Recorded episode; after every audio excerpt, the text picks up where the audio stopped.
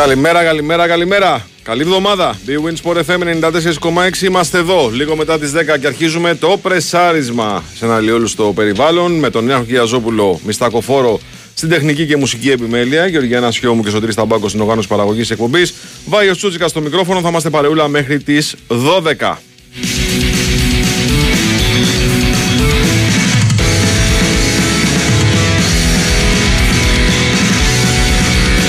Είμαστε στην επόμενη της ε, ολοκλήρωσης του φετινού πρωταθλήματος, ενός πολύ έτσι ιδιαίτερου Σάββατο-Κυριακού που φέρε πάρα πολλές ειδήσεις. Καταρχάς, η σημαντικότερη της σεζόν, η ΑΕΚ κατακτά το πρωτάθλημα Ελλάδας για 13η φορά στην ε, ιστορία της. Νίξε το βόλο χθες 4-0. Έκανε αυτό που έπρεπε και μετά το γλίτισε με την ε, καρδιά της, με την ψυχή της μέχρι τις πρώτες πρωινές ώρες.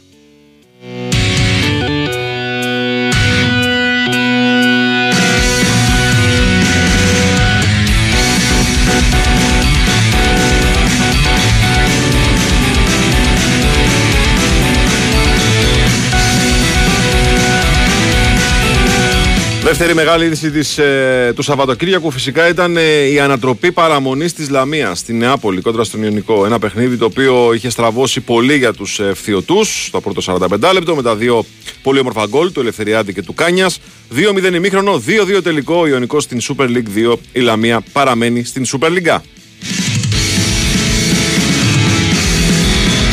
Τρίτη μεγάλη είδηση, ο Ολυμπιακός καταφέρνει με αυτό το σχήμα των ε, τριών χαφ ε, να διατηρήσει αυτή την ε, ανασταλτική του σοβαρότητα, να το πω έτσι. Μπλοκάρει και τον Μπάουκ μετά την ΑΕΚ και τον Παναθηναϊκό. Μπλοκάρει και τον Μπάουκ. Παίρνει το μάτς στην Τούμπα και μαζί την τρίτη θέση της κανονικής διάρκειας, όχι της κανονικής διάρκειας, του πρωταθλήματος, για να το πούμε έτσι. Και τώρα τι περιμένει, περιμένει ε, να μην πάρει ο Πάουκ το κύπελο, προκειμένου να έχει αυτός το καλύτερο συγκριτικά με το τέταρτο ευρωπαϊκό εισιτήριο για την επόμενη σεζόν.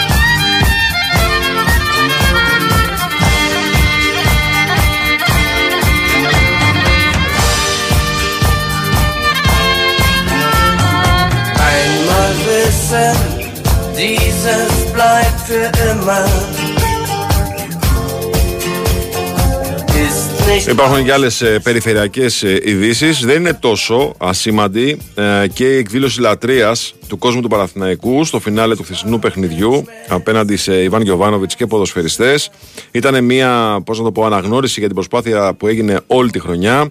Μια πάρα πολύ ευχάριστη εικόνα, μια, ένα πολύ θετικό μήνυμα που δίνει κουράγιο στους απογοητευμένους και τον προπονητή και τους ποδοσφαιριστές παίκτες του Παναθηναϊκού που δεν κατάφεραν να κατακτήσουν το φετινό πρωτάθλημα. Ωστόσο, ε, πραγματικά χθες ε, στη λεωφόρο στήθηκε ένα πάρτι ένα, ε, πώς να το πω, ένα τα λέμε του χρόνου, ένα ευχαριστώ, ε, μια γιορτή προκειμένου να δώσουν έτσι ένα credit στους παίχτες και τον προπονητή για την προσπάθεια που έκαναν την ε, σεζόν που πέρασε. Προφανώς και δεν πρέπει να περάσει ασχολίαστο και το γεγονός ότι με όλες τις δυσκολίες που έχει μια φιέστα ανάλογου μεγέθους όπως αυτή που διοργάνωσε χθες η ΑΕΚ, ε, δεν είχαμε παρατράγουδα και αυτό είναι κάτι το οποίο είναι πάρα πολύ σημαντικό. Εντάξει, OK, okay, είχαμε πάρα πολλά καπνογόνα σε όλα τα γήπεδα και στα τρία γήπεδα. Πόσο μάλλον στην OPAP Arena που έτσι κι αλλιώς ήταν και το πιο γιορτινό γήπεδο από τα τρία.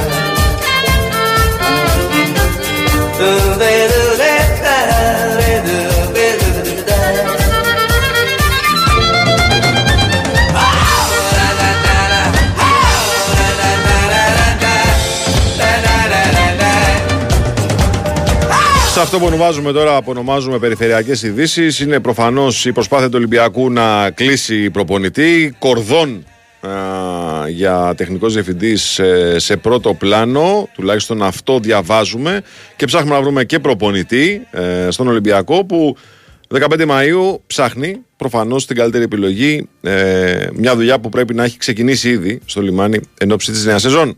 Την καλημέρα μας στον Βασίλη που λέει έχω τον MVP της φετινής σεζόν, είναι ο Φράνσον, όποτε χρειάστηκε ήταν εκεί, δεν φταίει αυτός που δεν χρειάστηκε σχεδόν ποτέ. Την καλημέρα μας στον Ιωάννη, ο οποίος ε, μας θυμίζει ότι χθες με βάση τα αποτελέσματα στην Premier League πλέον νομίζω ότι είναι πρωταθλήτρια η Manchester City. Έχασε η Arsenal από την Brighton με στην έδρα της και πλέον δεν γυρίζει ούτε αν φύγει η City από το πρωτάθλημα.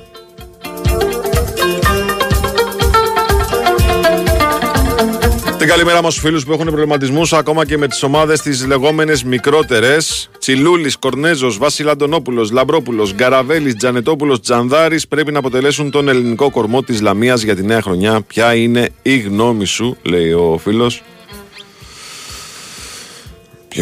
Τι μπάλα θέλει να παίξει η Λαμία; Γιατί μας μπέρδεψε φέτος. Φέτος ξεκίνησε με ένα ποδόσφαιρο το οποίο ήταν πάρα πολύ έτσι. ήθελε να είναι παραγωγικό κάποια στιγμή το άφησε αυτό το μοντέλο, πήγε σε ένα άλλο, έφυγε προπονητής.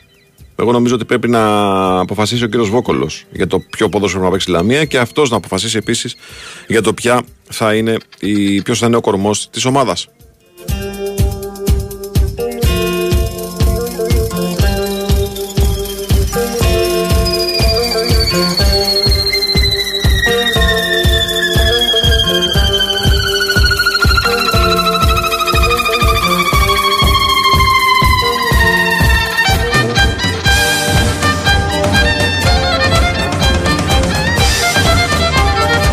Με ψέγει ο Σταύρος γιατί πήγε 10 και 4 και δεν ε, έχω πει τίποτα για τους Celtics. Μα χθες δεν υπήρχε μάτς, παιδιά, για να πω. Τι να πω για τους Celtics. Ήρθαν, εμφανίστηκαν ένα ημίχρονο και εξαφανίστηκαν τα παιδιά από την. Ε, όχι Νέα Φιλαδέλφια, από τη Φιλαδέλφια.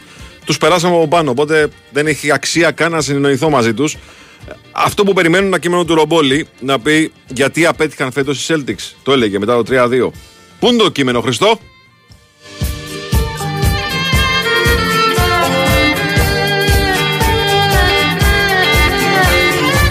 Στέλιος ζητάει λεπτομέρειες για μεταγραφές. Παιδιά, θα ανοίξει αυτή η κουβέντα τώρα. Δευτέρα είναι. Εγώ σας το έχω υποσχεθεί. Σήμερα, με εξαίρεση τον Κετζετζόγλου, ο οποίος θα δούμε τι ώρα, γιατί 6 ώρα έφυγε εδώ από, τη, από το παραλληλιακό μαγαζί στο οποίο γιόρτασε η ΑΕΚ. 6 ώρα το πρωί φύγανε. Ε, θα δούμε σε τι κατάσταση θα είναι. Με εξαίρεση τον Γκέτσε που θα του δώσω ένα ελαφρυντικό ε, λόγω της αγρυπνίας. Όλοι οι άλλοι θα περάσουν από τον Τάκο και να μιλήσουν για μεταγραφές, ε, αποδεσμεύσεις και του καθεξής.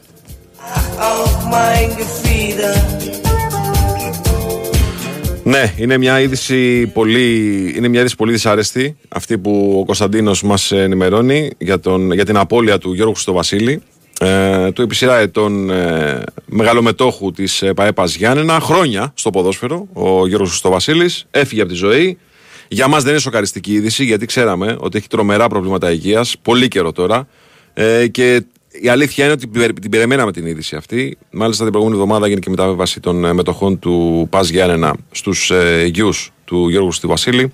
Εμείς να ευχηθούμε να δώσουμε τα συλληπιτήριά μας και να ευχηθούμε κουράγιο στους οικείους του. Ε, και τίποτα άλλο δεν μπορούμε να πούμε προς το παρόν.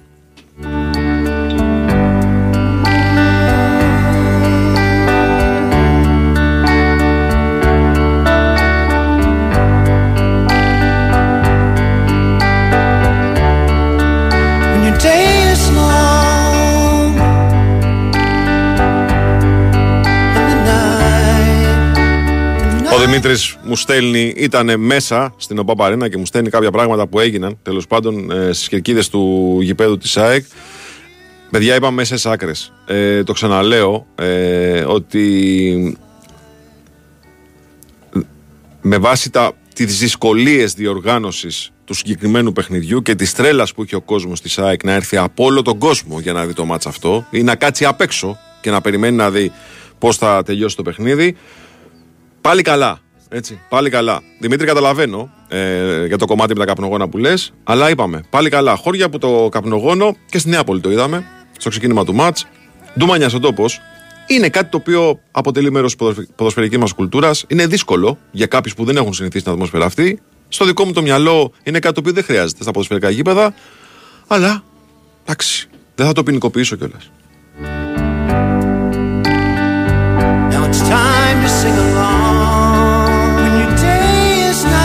Προφανώς θα ασχοληθούμε με το Final Four του Κάουνα, διότι σήμερα το μεσημέρι, όχι τι λέω, Τετάρτη μεσημέρι φεύγει ο Ολυμπιακός, αλλά η εβδομάδα αυτή είναι Final Four και εδώ στον Bwin Sport FM 94,6. Θα έχουμε καθημερινές και πολλές συνδέσεις ε, και συζητήσεις για την προσπάθεια της ομάδας του Γιώργου Μπαρτζόκα να κατακτήσει το τέταρτο ευρωπαϊκό της τρόπεο. Ο Ολυμπιακός, ο οποίος ε, σήμερα νομίζω ότι έχει και media day το μεσημεράκι, δηλαδή είναι και επίσημη έναρξη του Final Four για τους Ερυθρολεύκους.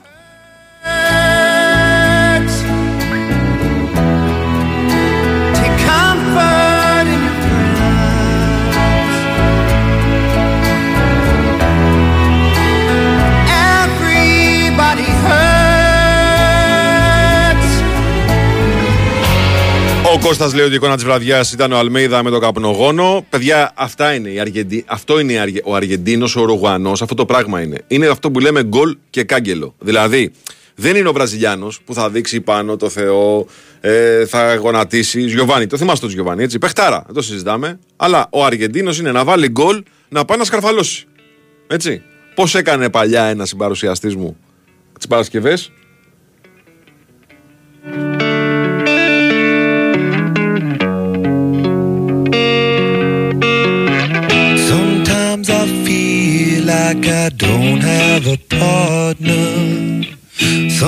Μεγάλη αξία έχουν και τα λεγόμενα των ε, προπονητών μετά το τέλος των χθεσινών παιχνιδιών. Ο Ιβάν Γιωβάνοβιτς έκανε τον απολογισμό του. Θα το συζητήσουμε με τον Νικόλα τον Αθανασίου. Και είπε και μια ατάκα η οποία θα μείνει. Είναι πολύ έτσι ενδεικτική του πώς ένιωσε ο προπονητής του Παναθηναϊκού τις τελευταίες εβδομάδες του πρωταθλήματος. Ο Αλμέιδα με ένα χαμόγελο στο στόμα λέει: Δεν έκανα ποτέ λάθος που ήταν στην ΑΕΚ. Πλέον δηλώνει και παδός της ομάδας και αυτό είναι κάτι το οποίο κάνει ακόμα πιο μεγάλο το δέσιμο ε, του προπονητή με την ομάδα. Την περίεργη δήλωση της ημέρας την έκανε ο Ανιγκό, ο οποίος Ανιγκό είπε: Ελπίζουμε η ΑΕΚ να παίξει δυνατά το τελικό του κυπέλου ε, απαντώντας ουσιαστικά σε αυτή τη σπέκουλα που γινόταν το προηγούμενο διάστημα για το αν ο Ολυμπιακός θα παίξει δυνατά το μάτς με τον ε, Παναθηναϊκό. Εδώ όμως θα μου επιτρέψει ο προπονητής του Ολυμπιακού να πω ότι ένα τελικό κυπέλου δεν το βάζει στη συζήτηση καμία ομάδα. Πόσο μάλλον μια ομάδα μεγάλη.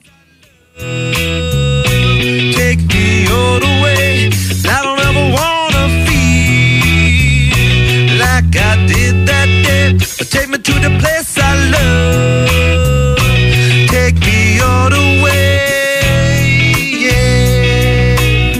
Εγώ να σας πω ότι ενισχυμένες αποδόσεις, κορυφαίο live στοίχημα, ειδικά παικτών, αγορές για κάθε πόντο και σούπερ προσφορές μπορείς να τα ανακαλύψεις και εσύ στην BWIN. Επιτρέπεται σε άνω των 21, ρυθμιστή σε ΕΠ, γραμμή βοήθειας και θεά 1114, υπεύθυνο παιχνίδι, όροι και προποθέσει στο bwin.gr. Μια είδηση του Σαββατοκύριακου ήταν και η επιστροφή του Πανσεραϊκού στην κορυφαία κατηγορία. Μας είχε λείψει ο Πανσεραϊκός, επέστρεψαν τα λιοντάρια.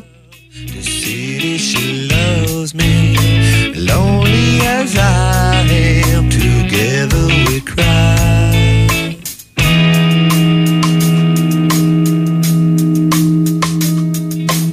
I don't ever wanna feel like I did that day. Take me to the place I love. Τώρα για τους φίλους που με κατηγορούν ότι και μου λένε ελπίζω να μην πας ποτέ άθμα, παιδιά, είναι και η παιδική ατμόσφαιρα αυτό, το ξέρουμε. Είναι πρόβλημα. Το ξαναλέμε. Αλλά είναι κάτι το οποίο εγώ τουλάχιστον δεν ποινικοποιώ. Προφανώς και εμένα με ενοχλεί. Δεν το συζητάμε, αλλά δεν το περιμέναμε. Δηλαδή, τι περιμένατε, να κάνει γιορτή η ΑΕΚ ή να δώσει τελικό παραμονή ο Ιωνικός και στο ελληνικό πρωτάθλημα που το καπνογόνα ανάβει για ψηλουπίδημα, να μην ανάψει καπνογόνα. Να ξέρουμε και τι συζητάμε, έτσι. Λοιπόν, πάμε σε ένα break και επιστρέφουμε.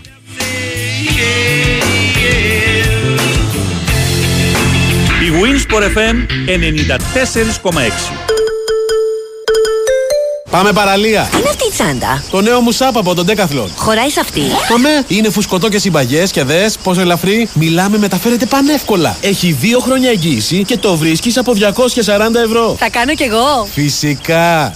Ζήσε το πιο δραστήριο καλοκαίρι στο Decathlon. Όλα τα αθλητικά είδη σε απίστευτες τιμές. Βρες μας στο Decathlon River West, Smart Park και Mare West στην Κόρινθο ή στο decathlon.com.gr.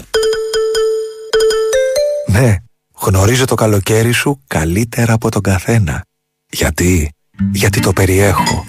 Σε κάθε εξαίσια καβουρδισμένο κρυσταλλικό κόκο Dow Egberts που γίνεται ένα με το νερό όπως η άμμος με το κύμα. Στην πρώτη γουλιά καφέ, εκείνο το ηλιοβασίλεμα στο μισή που γέμισε τον ουρανό σου χρώματα και αρώματα καραμέλας. Στις νότες φουντουκιού ένα ζεστό νοχελικό απόγευμα που σε έκαναν να κλείσεις τα μάτια για να ακούσεις καλύτερα το τραγούδι των τσιτσικιών. Το ήξερες ότι ο Dow Egberts φραπές σου περιέχει καλοκαίρι; Dow Egberts με μοναδικές γεύσεις φουντούκι και καραμέλα. Ανακαλύψτε τη διαφορά. Στη δυσκολιότητα μην αισθάνεστε μόνοι. Χιλιάδες άνθρωποι σαν εσάς βιώνουν τα ίδια δυσάρεστα συμπτώματα. Όμως, έχετε έναν πολύτιμο σύμμαχο, το Εφεκόλ. Το Εφεκόλ ανακουφίζει με φυσικό τρόπο, χωρίς δυσάρεστες παρενέργειες. Εύκολο στη χρήση, χωρίς ζάχαρη. Μην διστάζετε να αντιμετωπίσετε τη δυσκολιότητα. Κάντε τη ζωή σας εύκολη με Εφεκόλ. Κατάλληλο και για παιδιά. Εφεκόλ. Ιατροτεχνολογικό προϊόν CE0426. Ήξερες ότι τα κτίρια εμφανίζουν ως και 70% ενεργειακές απώλειες από τους τοίχους και την ταράτσα; Δώσε τώρα λύση με τα πιστοποιημένα συστήματα εξωτερικής θερμομόνωσης και θερμοϊγρομόνωσης της BioClima. Κρατάνε τη θερμοκρασία του σπιτιού σταθερή, μειώνουν την ενεργειακή κατανάλωση του κτηρίου, άρα και τα έξοδα. Η BioClima παρέχει έμπειρη τεχνική υποστήριξη και υπερκαλύπτει τις απαιτήσεις του προγράμματος Εξοικονομώ. Μη συμβιβαστής. BioClima με την εγγύηση της Craft Paints. Περισσότερες πληροφορίες στο bioclima.gr Η Winsport FM 94,6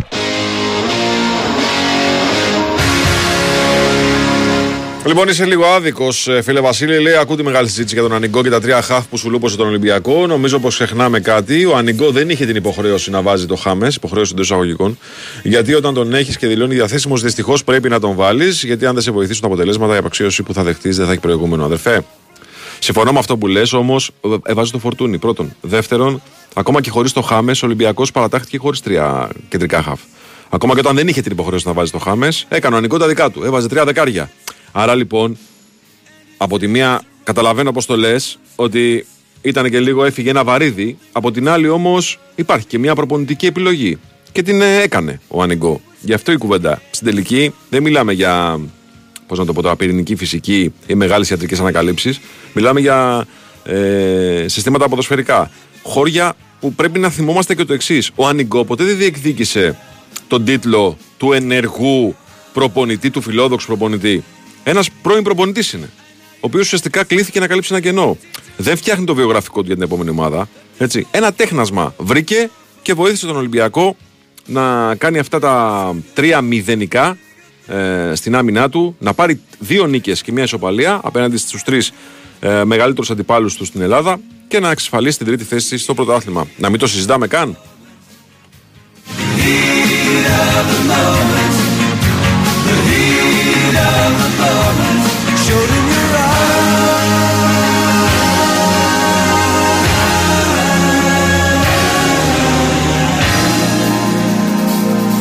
Λοιπόν, ο καιρός ανεβαίνει, η θερμοκρασία ανεβαίνει, ο ήλιος κάνει την εμφάνισή του σιγά σιγά ξανά εδώ στο λεκανοπέδιο της Αττικής, αλλά και σε όλη την ε, Ελλάδα. Είπαμε, έχουμε ήλιο περίπου 360 μέρες το χρόνο σε αυτή τη χώρα. Είμαστε πάρα πολύ τυχεροί που έχουμε μια τέτοια ηλιοφάνεια και ακόμα πιο τυχεροί που έχουμε μια τέτοια εταιρεία σαν την Καλπάκ που φέρνει τον ήλιο στο σπίτι μας κάθε μέρα. Δεν νοείται σπίτι χωρίς ηλιακό θερμοσύφωνα σε μια χώρα σαν την Ελλάδα. Και όχι οποιονδήποτε ηλιακό, αλλά με κατασκευάστρια εταιρεία, μια πρωτοπόρο ελληνική εταιρεία, την Καλπάκ. Ηλιακή με αξεπέραστη τεχνολογία, βραβευμένο σχεδιασμό και την πιστοποίηση αποδοτικότητας Solar Keymark, δηλαδή τη μέγιστη πιστοποιημένη απόδοση. Και υπάρχει και αυτό το νέο, το καινούριο, το εξαιρετικό, το συναρπαστικό. Έχει ήδη ανοίξει η φόρμα για επιδότηση αντικατάστασης των ενεργοβόρων ηλεκτρικών θερμοσυφώνων με νέους σύγχρονης τεχνολογίας ηλιακούς θερμοσύφωνες και η επιδότηση κυμαίνεται από 50 έως 60 Ευκαιρία λοιπόν να εγκαταστήσετε το δικό σας καλπάκ και να έχετε ζεστό νερό κάθε μέρα και οικονομία κάθε μέρα.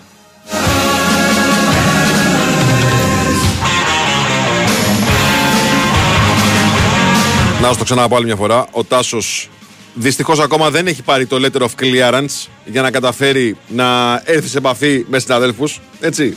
Είναι ασθενής. Καλά είναι. Καλά. Είναι καλά, απλά ακόμα δεν έχει πάρει το letter of clearance. Να το πούμε έτσι.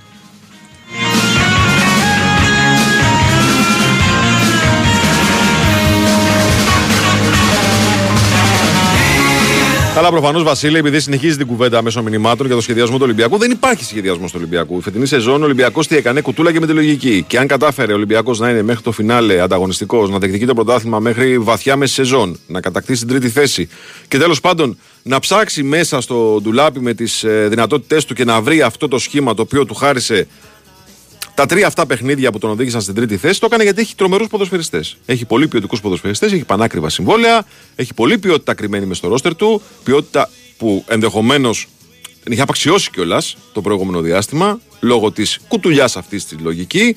Το έχουμε συζητήσει όλο το χρόνο αυτό. Ωστόσο, δεν αμφισβητείται από κανέναν ότι το ρόστερ του Ολυμπιακού είναι γεμάτο ποιότητα.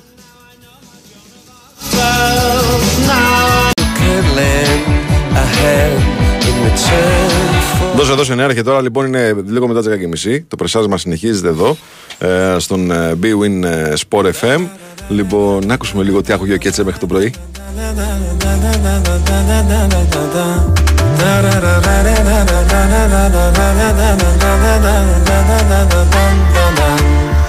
Κάθε σου ώρα και στιγμή θα θέλα να ήμουν εκεί. Κάθε σου λύπη και χαρά να τη μοιράζεσαι. Όταν χαζεύεις τη βροχή σε κάθε σκέψη. Δεν ξέρω, από, από Αργυρώνη άρχε δεν ξέρω. Αλλά αυτό το κομμάτι τώρα εσύ πιστεύεις ότι είναι πανηγυρικό; Φαντάζομαι και έτσι ακούσατε και πιο σπιρτός κομμάτια του Αργυρού, έτσι, καλημέρα. Ταιριάζει, ταιριάζει. Ταιριάζει, με την περίσταση Έχεις φωνή πέντε. Ε, ε όντως έχεις φωνή; Πέντε, ναι. ναι. Α, ε, κρίμα, έπρεπε να με προειδοποιήσουν τα παιδιά στην παραγωγή, να κάνω κάποια γαργάρα ίσως. Λοιπόν, να σου πω, ε, ναι. να ξεκινήσουμε από πού, να ξεκινήσουμε από τα, με τα μεσονύκτια; Όπως θα λέει και ο αντίπας, από πού θες να αρχίσω. Θέλω να μιλήσω. Ε, παιδί, για να μείνω στο κλίμα, ρε παιδί μου. ε, για τα μεσονύ... με τα μεσονύκτια, ξέρεις, ε, ενώ συνήθως αυτά δεν έχουν κάποιο, δεν έχουν κάποιες αιτήσεις. Παιδί μου, όλα πάνω κάτω είναι ίδια ναι. σε αυτές τις περιστάσεις. Εντάξει. Και η δεν λέω ότι σαρώνουμε τους τίτλους, αλλά έχουμε πάρει αρκετούς τίτλους. Ναι, έχουμε πάει και τίτλους, ε, παιδί μου, ναι. Και έχουμε, ακριβώς, ναι. με, με ομάδες. Ναι. Χωρίς ομάδες πολλά. Ναι. Ε, και α, πραγματικά δεν το έχω ξαναδεί αυτό το πράγμα. Δηλαδή να είναι όλη η ομάδα μια παρέα και να, να πανηγυρίζουν έτσι ας πούμε, να, να, ήταν σαν σαν ένα, ένα πούλμαν ας πούμε της original. Και από τα, από τα δυνατά δηλαδή. Ό, όταν ανέβηκαν στην πίστα όλοι μαζί ήταν, ήταν καταπίστευτο, ειλικρινά να το ξέρει. Δηλαδή ποιος δεν το κολλάω για διαφήμιση, ναι. αλλά όποιος δει τα βίντεο θα καταλάβει. Ναι, ναι. Καλά, τα βίντεο έτσι κι αλλιώς τα βλέπει πολλοί κόσμος. Έτσι. Μπαίνει και τα βλέπει πολλοί κόσμος. Ναι. Καλύτερη ζεμπεκιά της βραδιάς. Αυτά μετράνε τώρα. Ένα, ένας χορεύει ζεμπεκικό. Ε, αυτοί οι άλλοι χορεύανε πόγκο αν το ξέρεις. Ένα χορεύω που χορεύαν οι πάνκιδες δεκαετία 80. Δεν αυτό, ε, ε, αυτό χορεύανε. ε, μόνο, μόνο Μήτογλου χορεύσε σε μπέκικο. Εντάξει, τώρα δεν θέλω να πω ότι έτρεξε μόνος του και ήρθε πρώτος, αλλά ήταν καλός. Ε, ήταν καλός. Ωραία. Λουλούδι, ε. καλός στο μπάσκετ ποιος είναι; Λουλούδι, εντάξει, το, πρέπει να φέρανε και από, και από άλλο μαγάζι. Έγινε χαμός με το Λουλούδι. Ναι, δηλαδή, ήταν, καρπό, καρπό ποιος πάει καλύτερα από όλους; Ε, εντάξει, τώρα εκεί είναι η εμπειρία Μελισανίδης. Ναι. Και Μάνταλος. Και Μάνταλος, ε. Ναι, ναι, γιατί έχει και, τη, έχει και την ευστοχία, ρε παιδί. Βλέπει γήπεδο, ρίχνει τον ένα και μετά βλέπει... Ό, τώρα είναι πραγματικά. Και βλέπει τον άλλο που θα τη φάει καλύτερα, ας πούμε, και του ρίχνει. Ε, ο Αλμέιδα μίλησε, ήταν πάρα πολύ ωραία η ομιλία του. Mm-hmm. Πραγματικά, άμα ακούσεις έναν άνθρωπο με τις παραστάσεις του Αλμέιδα που έχει κάνει αυτά τα πράγματα που έχει κάνει ως ποδοσφαιριστής αλλά και ως προπονητής του στυλ ζωή κατακτήσει να λέει ότι είναι η νούμερο ένα βραδιά του στο ποδόσφαιρο είναι πραγματικά κάτι που όταν το άκουσα το πίστευα. Mm-hmm. Ήταν κάτι εκπληκτικό. Είπε ότι την πρώτη φορά που ήρθε ε, συγγνώμη, να μιλήσει με τον Βελισανίδη δεν τον έπεισε ε, και χρειάστηκε λέει να ξανάρθω δεύτερη φορά να περιμένω Εντάξει, ήταν η περίσταση τότε γιατί η ΑΕΚ δεν ξέρω αν το είχαμε πει τελικά ή δεν το είπαμε ποτέ. Ε, περίμενε το Σάντος και πολύ αργότερα από τότε που είχε φανεί ας πούμε ότι δεν γίνεται, δηλαδή μετά την πρόκληση Πορτογαλίας κάποιες μέρες μετά.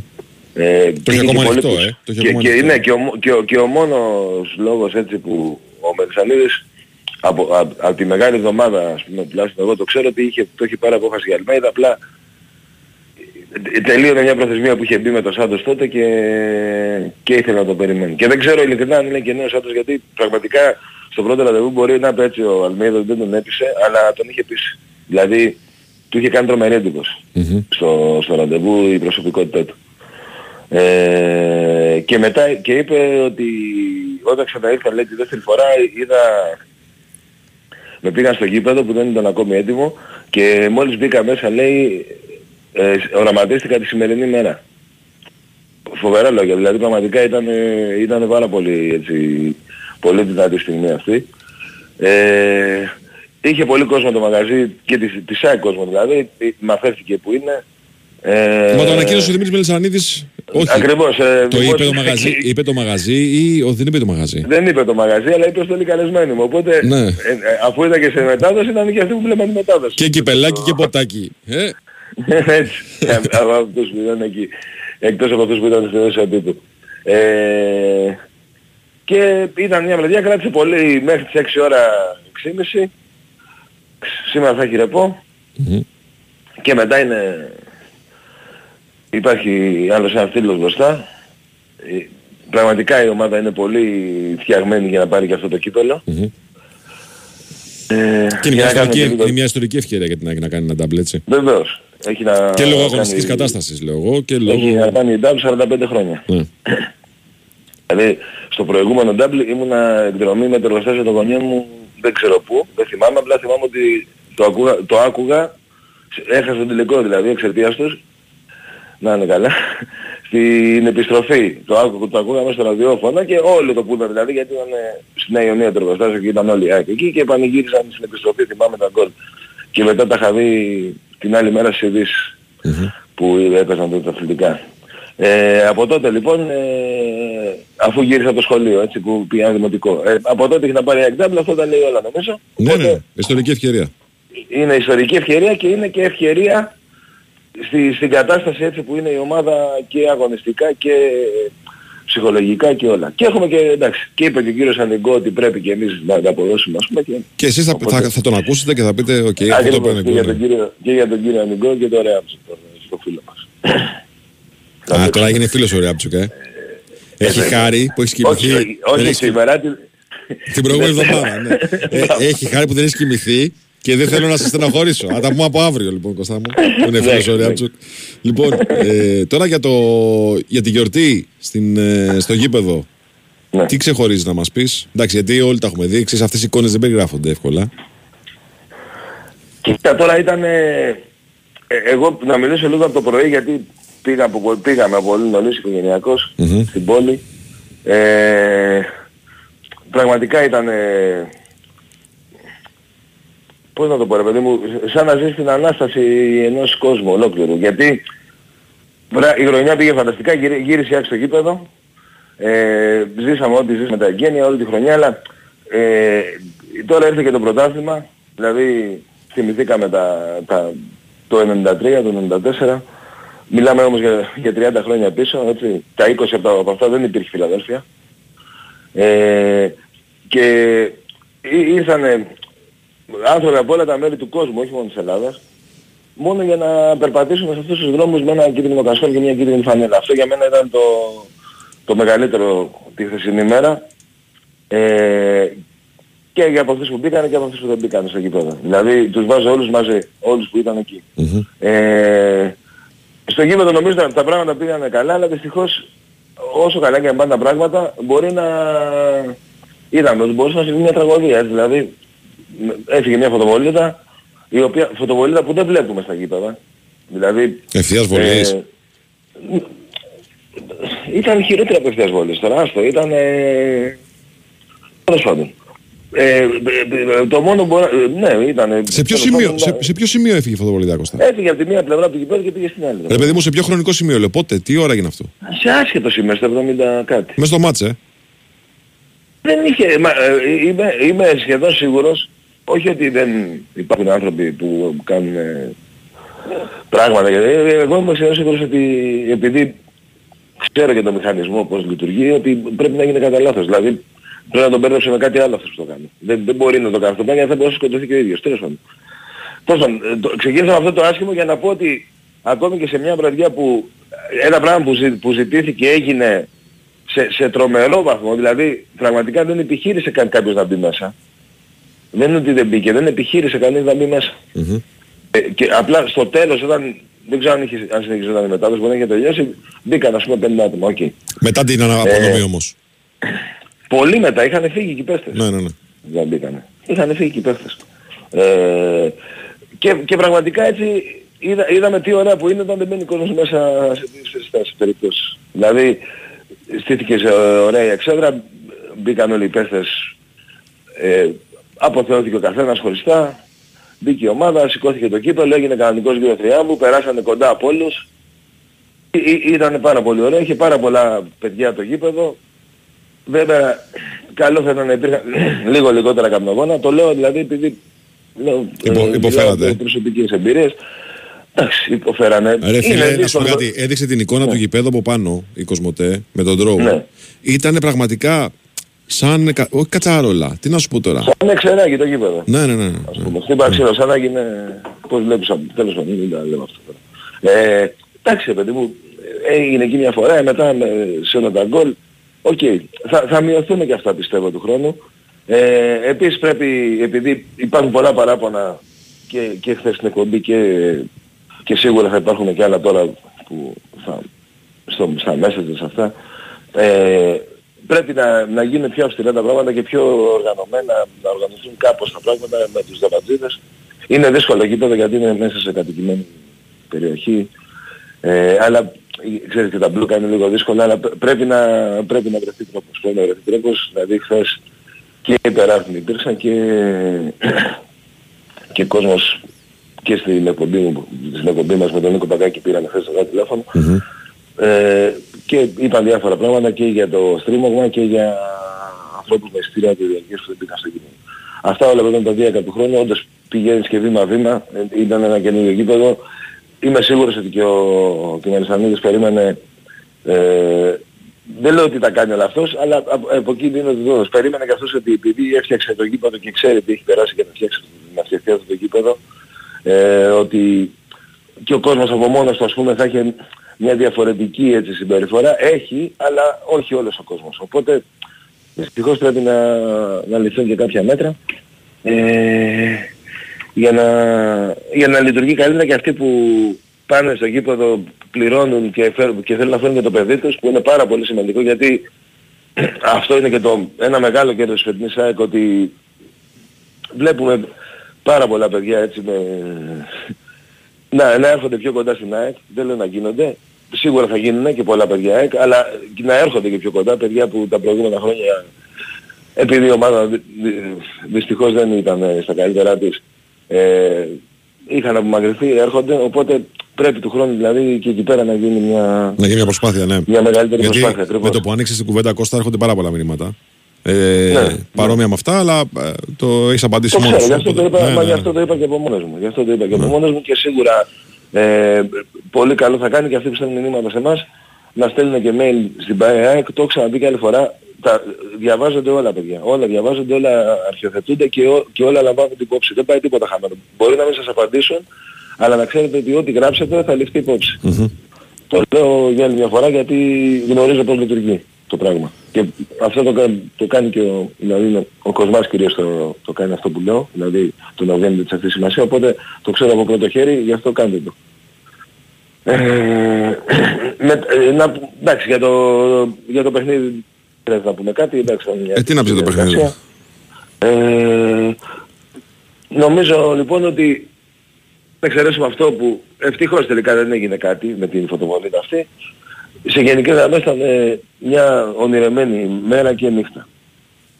Ε, για αυτούς που την έζησαν, την έζησαν πολύ και μέσα από το γήπεδο και έξω το γήπεδο και από τις τηλεοράσεις τους και οι πιο τυχεροί σαν και εμάς που πήγαμε και μέχρι το βράδυ στα μπουζούκια και αυτά.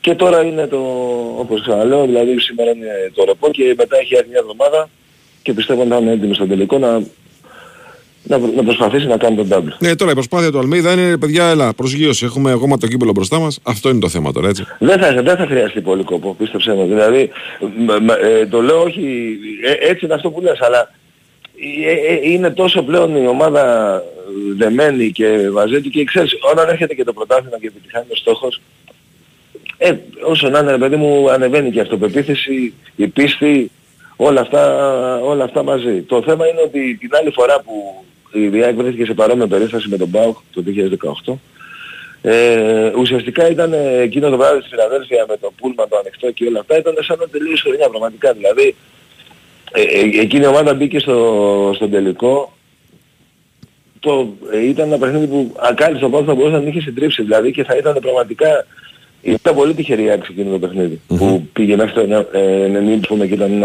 1-0. Ε, ήταν πάρα πολύ κακή. Δεν νομίζω ότι θα δούμε τέτοια το λέω με σιγουριά δηλαδή. Μπορώ να το, το λέω με σιγουριά. Δεν, δεν ξέρω αν θα πάρει το κύπελο. Η τελική πάντα είναι 50-50. Έχουμε δει τελικούς με ομάδες που είχαν τεράστια διαφορά μεταξύ τους μέσα στη σεζόν και στο, προ... στο τελικό να γίνεται ή πόλεμος ή μάχη, ας πούμε στο τελικό με τα 100 πέναλτι που έχασε η ε, μετά το 4-4, εκείνη τη χρονιά ο Ολυμπιακός του Βαλβέντε ήταν 10 φορές καλύτερος από την ΑΕΚ. Και, και με, με φοβερούς παίχτες, με γκαλέτη, με... και τελικά για να, ε, πήρε το κύπελο ισοφαρίζοντας την τελευταία φάση της παράτασης, ενώ είχε δεχτεί γκολ 2 λεπτά πριν, και χρειάστηκε 40 πέναλτι ας πούμε. Ε, δεν, δεν κάνω προγνωστικά. Απλά είμαι, είναι δεδομένο ότι η ΑΕΚ θα παίξει συγκεντρωμένα και, και, και σωστά. Τώρα από εκεί πέρα ό,τι γίνει θα το δούμε στο γήπεδο. Φίλε, σου εύχομαι καλή ξεκούραση. Ευχαριστώ Βάη. Έτσι, λοιπόν, καλή ξεκούραση. Σε καλά, και καλή εβδομάδα σε όλους. Από αύριο και μεταγραφές, ε. Και από αύριο, ναι. Εντάξει, έλα, καλημέρα, καλημέρα. Και κάτι μου χρωστάς από την άλλη μου είπες πριν, οπότε θα προσπαθήσω να είμαι έτοιμος. Τι σου χρωστάω, ε, φίλε; Και το Ρέαλ σε αυτό που Ναι, μην ανησυχείς, μην ανησυχείς, εδώ είμαστε, μην ανησυχείς. Έλα, καλημέρα, καλημέρα. Λοιπόν, όχι παιδιά, δεν οφείλει να δώσει τα στοιχεία αυτού που πέταξε τη φωτοβολίδα. Οφείλει να τον ευρεί και να του απαγορεύσει την, ε, την είσοδο στο γήπεδο. Αυτό οφείλει να κάνει η ΑΕΚ. Γι' αυτό που πέταξε τη φωτοβολίδα, έτσι. Όχι να τον ανακοινώσει. Ε, το, τι, δεν βγάζουμε ε, για, για λιθοβολισμό τους ανθρώπους. Λοιπόν, Νίκος Αθανασίου είναι μαζί μας. Καλημέρα, κύριε, τι κάνετε; Καλημέρα και καλή εβδομάδα. Καλή εβδομάδα, καλή εβδομάδα, φίλε. Πώς, η αλήθεια είναι, εμένα μου έκανε εντύπωση, δεν ξέρω, εσείς προφανώς επειδή ζείτε την ομάδα πιο κοντά, ίσως το περιμένατε. Αυτό το γιορτινό κλίμα στη λεωφόρο χθες δεν, δεν ήταν κάτι το οποίο το περίμενα, να σου πω την αλήθεια. Mm-hmm. Ε, ξέρεις τι, μόνο στη λέξη γιορτινό κολλάω. δηλαδή, αν ήσουν στο γήπεδο ή πριν ε, και έβλεπες ε, τον κόσμο στο, στο πρόσωπο ή μπορούσες να εισβάλλεις σε εισαγωγικά σε κάποιες νομίζω αυτό το οποίο επικρατούσε στο τέλος της ημέρας ήταν η στεναχώρια. Βέβαια όλη αυτή η στεναχώρια και η πίκρα για ένα πρωτάθλημα που χάθηκε ουσιαστικά την πρώτη τελευταία αγωνιστική και μαθηματικά την τελευταία αγωνιστική ε, βγήκε σε ένα μοναδικό συλλαλητήριο στήριξης και αγάπης προς την ομάδα. Ήταν πραγματικά μια συμπεριφορά την οποία δεν συνηθίζουμε να τη βλέπουμε στα ελληνικά γήπεδα και από τους Έλληνες οπαδούς. Γι' αυτό και για μένα αποκτά μεγαλύτερη αξία αυτό που έγινε χτες γιατί έγινε σε ένα πολύ δύσκολο βράδυ, σε ένα βράδυ που σφραγίστηκε τυπικά το ότι ο Παναθηναϊκός δεν θα κατακτήσει το φετινό πρωτάθλημα και καλώς ή κακώς δεν έχουμε συνηθίσει από τους Έλληνες οπαδούς σε τέτοιες καταστάσεις να έχουν αυτή τη συμπεριφορά. Γι' αυτό και νομίζω ότι πρέπει να βγάλουμε το καπέλο σε όσους βρέθηκαν χθες στη λεωφόρο και από το πρώτο μέχρι το τελευταίο λεπτό στήριξαν τον Ιβάν Γεβάνοβιτς και τους ε, ποδοσφαιριστές Κοίταξε, όταν στέλνεις μήνυμα, Νίκο, όταν στέλνεις μήνυμα στον προπονητή, μας έμαθες τον τρόπο μαζί σου μέχρι την κορυφή και το λέει αυτό ο κόσμος και μετά έχουμε σε όλη τη διάρκεια ενός δύσκολου παιχνιδιού, ενός παιχνιδιού που από το δεύτερο μήχρονο και μετά ο Παραθυναϊκός δεν έδινε και πολλά ερεθίσματα στον κόσμο του για πανηγυρισμούς. Έτσι, είχε πέσει η απόδοσή του. Έβλεπες όμως ότι η διάθεση ήταν καλή στο γήπεδο. Ναι, είναι σαν να μην υπήρχε παιχνίδι. Ναι, ναι, ναι. ναι. Δηλαδή ανεξάρτητα από το Ήταν υποχρέωσή τους να πούνε ευχαριστώ για όσα έζησαν φέτος. Ένα μεγάλο ευχαριστώ και νομίζω ότι είναι και η πρώτη φορά, τουλάχιστον όσο θυμάμαι εγώ τον εαυτό μου να παρατηρεί και να ασχολείται τα όσα γίνονται στον Παναθηναϊκό, είναι η πρώτη φορά που είδαμε πανό υπέρ ενός προπονητή. Πανό. Δεν πρέπει να έχει να υπάρξει. Σύνθημα, OK, okay, αρκετοί έχουν γίνει σύνθημα στα χείλη του κόσμου τα τελευταία πολλά χρόνια. Αλλά πανό για προπονητή δεν έχουμε ξαναδεί. Και νομίζω ότι ο κόσμος έδωσε χθες μια, μεγα... ένα... μια χείρα βοηθεία στην ομάδα και σε ολόκληρο τον οργανισμό, τον οργανισμό να σηκωθεί ε, και να δει το μέλλον με μεγαλύτερη ελπίδα και πείσμα και θέληση για να επιστρέψει ο Παναθηναϊκός και πάλι στη κορυφή του ελληνικού ποδοσφαίρου και φυσικά ε, σε ρόλο πρωταγωνιστικό στη, στην Ευρώπη. Θα ξεκινήσουμε την κουβέντα για την επόμενη μέρα ή όχι; Ε, ναι, γιατί Μεγάλη ατάκα Ιβάν Γιοβάνοβιτς ο εχθές. Τάσος είναι στο τηλέφωνο ή όχι; Ο Τάσος όχι, ο Τάσος είναι φίλε, ακόμα δεν έχει πάρει το letter of clearance. Ο Τάσος. Οκ. Έτσι. Περιμένεις λοιπόν, την κάρτα. δεν έχει πάρει το δελτίο του ακόμα από το φαρμακείο. Καταλάβες. Λοιπόν, Αυτό πονάει η Ομοσπονδία, δεν το στείλει η επίτηδες. Μεγάλα ατάκα Γιοβάνοβιτς. Έτσι. Ναι. Το τι ένιωσα. Ε, ναι, πολλές φορές μέσα στη σεζόν. Ε, επίσης πολύ, πώς να το πω ρε παιδί μου, πολύ αληθινή και η, η τσαντίλα του που δεν κατάφερε να χαιρετήσει τους ε, οπαδούς του Παναθηναϊκού με τον τρόπο που ήθελε αυτό στο μυαλό του γιατί μπήκε ο κόσμος μέσα και το χάλασε αλλά και ότι είναι δύσκολο να διαχειριστούμε αυτό που πάθαμε αλλά στην τελική αυτό το που έγινε έχω σήμερα ξαναδεί έτσι. ναι, ναι, ναι, Πραγματικά. ναι. Εγώ τρόμαξα να σου πω την αλήθεια. Γιατί εγώ ήμουν στην τηλεόραση και λέω: Όπα, έχουμε εδώ πέρα έχουμε μπαρούτια τώρα. Α- αν, αν η τηλεόραση είχε δείξει όλη την κίνηση Ναι. από την αρχή μέχρι το, τε- μέχρι το τέλος θα καταλάβαινε ο κάθε τηλεθεατής γιατί πήγε τόσο παρουσιασμένος ε, να μιλήσει στο flash interview. Γιατί ο άνθρωπος ήθελε μαζί με τους παίκτες του να πάει μπροστά από το πέταλο και στο υπόλοιπο γήπεδο να σηκώσει το χέρι του, να πει ένα μεγάλο ευχαριστώ αλλά αυτοί οι λίγοι που μπήκαν μέσα στο γήπεδο χωρίς κανένα λόγο, κατά την δική μου άποψη, δεν το επέτρεψαν να φτάσει εκεί, ούτε καν στους παίκτες του Παναθηναϊκού να φτάσουν όλοι μαζί και να πούνε ένα ευχαριστώ. Όσον αφορά τη συνέντευξη τύπου νομίζω έθεσε ε, τους στόχους του Παναθηναϊκού για την επόμενη περίοδο με μια πάρα πολύ εύστοχη φράση. Δεν μπορούμε να κάνουμε ούτε ένα βήμα πίσω. Έτσι, ότι από τη στιγμή που θα μπούμε στα προκριματικά του Champions League ως Παναθηναϊκός οφείλουμε γι' αυτό να παλέψουμε. Σε αυτή τη διοργάνωση είπε θα μπούμε και σε αυτή τη διοργάνωση θέλουμε να παίξουμε.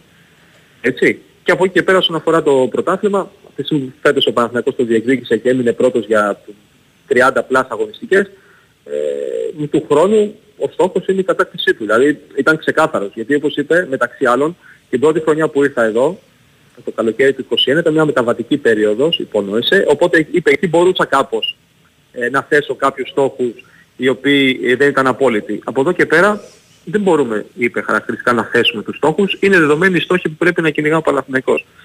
Τόσο απλά. Τόσο απλά. Και αυτό που λέει ο Γιωβάνοβιτς ήταν ε, απόλυτα ειλικρινές, όπως είπε και πέρσι, ότι ο στόχος του Παναθηναϊκού είναι οι πρώτες δύο θέσεις. Ναι. Τις διεκδίκησε, τις κυνήγησε, τελικά κατέκτησε τη δεύτερη θέση. κατε- Κέρδισε την είσοδό του στα προγραμματικά του Champions League και τώρα σου λέει, αδερφέ, βήμα πίσω δεν κάνουμε. Και νομίζω ότι αυτό που ακούμε από τον Γιωβάνοβιτς είναι αυτό που επιβεβαιώνεται κάθε φορά που μ, θυμόμαστε την ε, συζήτηση που γινόταν εδώ όταν έψαχνε προπονητή ο Παναθηναϊκός το πόσο σημαντικό είναι που βρήκε ένα προπονητή που καταλαβαίνει το μέγεθος του συλλόγου. Αντιλαμβάνει το μέγεθος του συλλόγου. Γιατί αυτό ο Ιβάν Γιωβάνο το ξέρει σε, κα- σε, σε πολύ μεγάλο βαθμό. Έχει αντιμετωπίσει τον Παναθηναϊκό σαν παίχτης, τον έχει δει στα ευρωπαϊκά σαλόνια, τον έχει δει πρωταθλητή, ταμπλούχο. Ξέρει τι- ποιο είναι το μέγεθος της ομάδας, οπότε λοιπόν καταλαβαίνει και πώς πρέπει να μιλήσει για να εκπροσωπήσει την ομάδα αυτή. Πολύ σωστά. Πολύ σωστά το έθεσες. Και στο πρώτο καλοκαίρι, ε, την πρώτη μέρα στην προετοιμασία τότε στην Ολλανδία το καλοκαίρι του 2021, μας είχε αναλύσει σε ένα πηγαδάκι τότε το πώς ένιωθε εκείνος τον Παναθηναϊκό όταν κατέβαινε από τη Θεσσαλονίκη να παίξει στο ΆΚΑ ως ποδοσφαιριστής του Ηρακλή. Ναι, για πες. Στο μυαλό του ο Ιβάν ε, τον είχε τον Παναθηναϊκό ως κάτι που πραγματικά ήταν και εκείνη την εποχή και παραμένει ακόμα και τώρα ακόμα και αν δεν κατακτά τίτλους. Σε κάτι πάρα πολύ μεγάλο, σε κάτι πάρα πολύ σπουδαίο. Μας έλεγε ότι εμείς ερχόμασταν στη Θεσσαλο- από τη Θεσσαλονίκη στην Αθήνα και ξέραμε θα χάσουμε. Δεν υπήρχε κάτι άλλο. Έβλεπες λέει τον Παναθηναϊκό η οργάνωσή του ήταν στρατιωτική. Θυμάμαι είχε χρησιμοποιήσει αυτή τη λέξη. Και είναι ένας άνθρωπος που έζησε ε, τον Παναθηναϊκό όπως είπες και εσύ ε, στο, στα καλύτερά του. Και τον έχει ακόμα και έτσι και όταν ήρθε στο μυαλό του. Και αυτό είναι πάρα πολύ σημαντικό. Από εκεί και πέρα έχουμε χρόνο. Για σένα όσο θες. Έτσι. Από εκεί και πέρα να πούμε και ε, μια κουβέντα σχετικά ε, με ένα σενάριο που υπάρχει για τον Ζέκα Ναι. και την πιθανότητα επιστροφής του στον ε, Παναθηναϊκό αυτό το καλοκαίρι. Αυτό το οποίο μπορώ να πω και θυμάμαι κιόλας από το ρεπορτάζ να βγαίνει τότε και ισχύει είναι ότι υπήρχε μια αμοιβαία υπόσχεση ανάμεσα στις δύο πλευρές ότι όταν ο Ζέκα ολοκληρώσει τη συνεργασία του με την Κοπεχάγη θα ήθελε να έρθει πάλι πίσω στον Παναθηναϊκό για να κλείσει την καριέρα του. Ο Παναθηναϊκός του είχε υποσχεθεί ότι κάτι τέτοιο θα γίνει.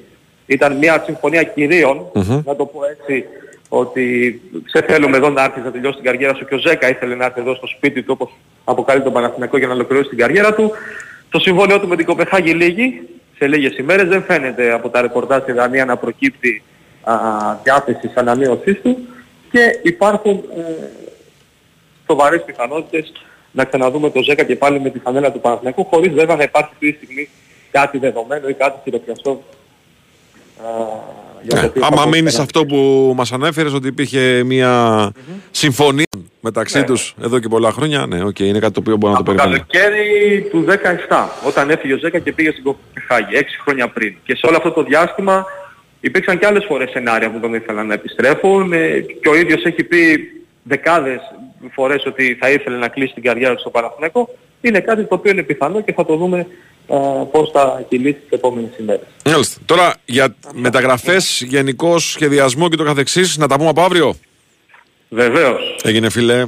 Καλή σου μέρα. Καλή σου μέρα, καλή σου μέρα. Πάμε δελτίο ειδήσεων. Ακούμε δελτίο ειδήσεων και επιστρέφουμε για τη δεύτερη ώρα της εκπομπής. Εγώ να σας πω ότι Bwin και ο Ολυμπιακός μαζί και στο Final Four του Κάουνας. Το κορυφαίο στοιχηματικό brand αποτελεί τα πέντε τελευταία χρόνια το μεγάλο χορηγό του Νταμπλούχων Ελλάδας και μαζί ετοιμάζουν βαλίτσες για το Final Four της Euroleague και μία ακόμα πρόκληση στην κοινή τους πορεία. Η συμμετοχή στα παίγνια επιτρέπεται σε άτομα άνω των 21.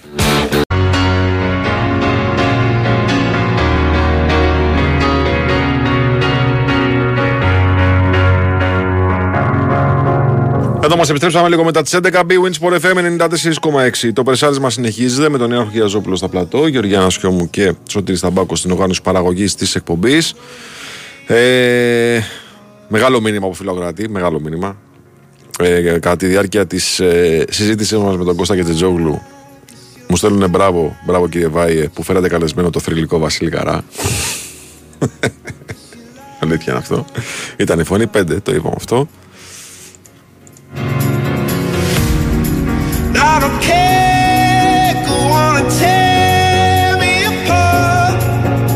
Λοιπόν, και τώρα πάμε σιγά σιγά στο ρεπορτάζ του Ολυμπιακού. Είναι εδώ μαζί μας, είναι κοντά μας ο Νίκος Σταματέλος. Καλημέρα, κύριε, τι κάνετε; Καλή σας μέρα, κύριε. Μας πήρε λίγο Πολύ... χρόνο, το βρήκαμε, έτσι; Το βρήκαμε. Προεκλογικό το πήγες. Προεκλογικό τι εννοείς; Είναι κοντά μας, είναι μαζί μας. Είναι κοντά μας, είναι μαζί μας, ναι.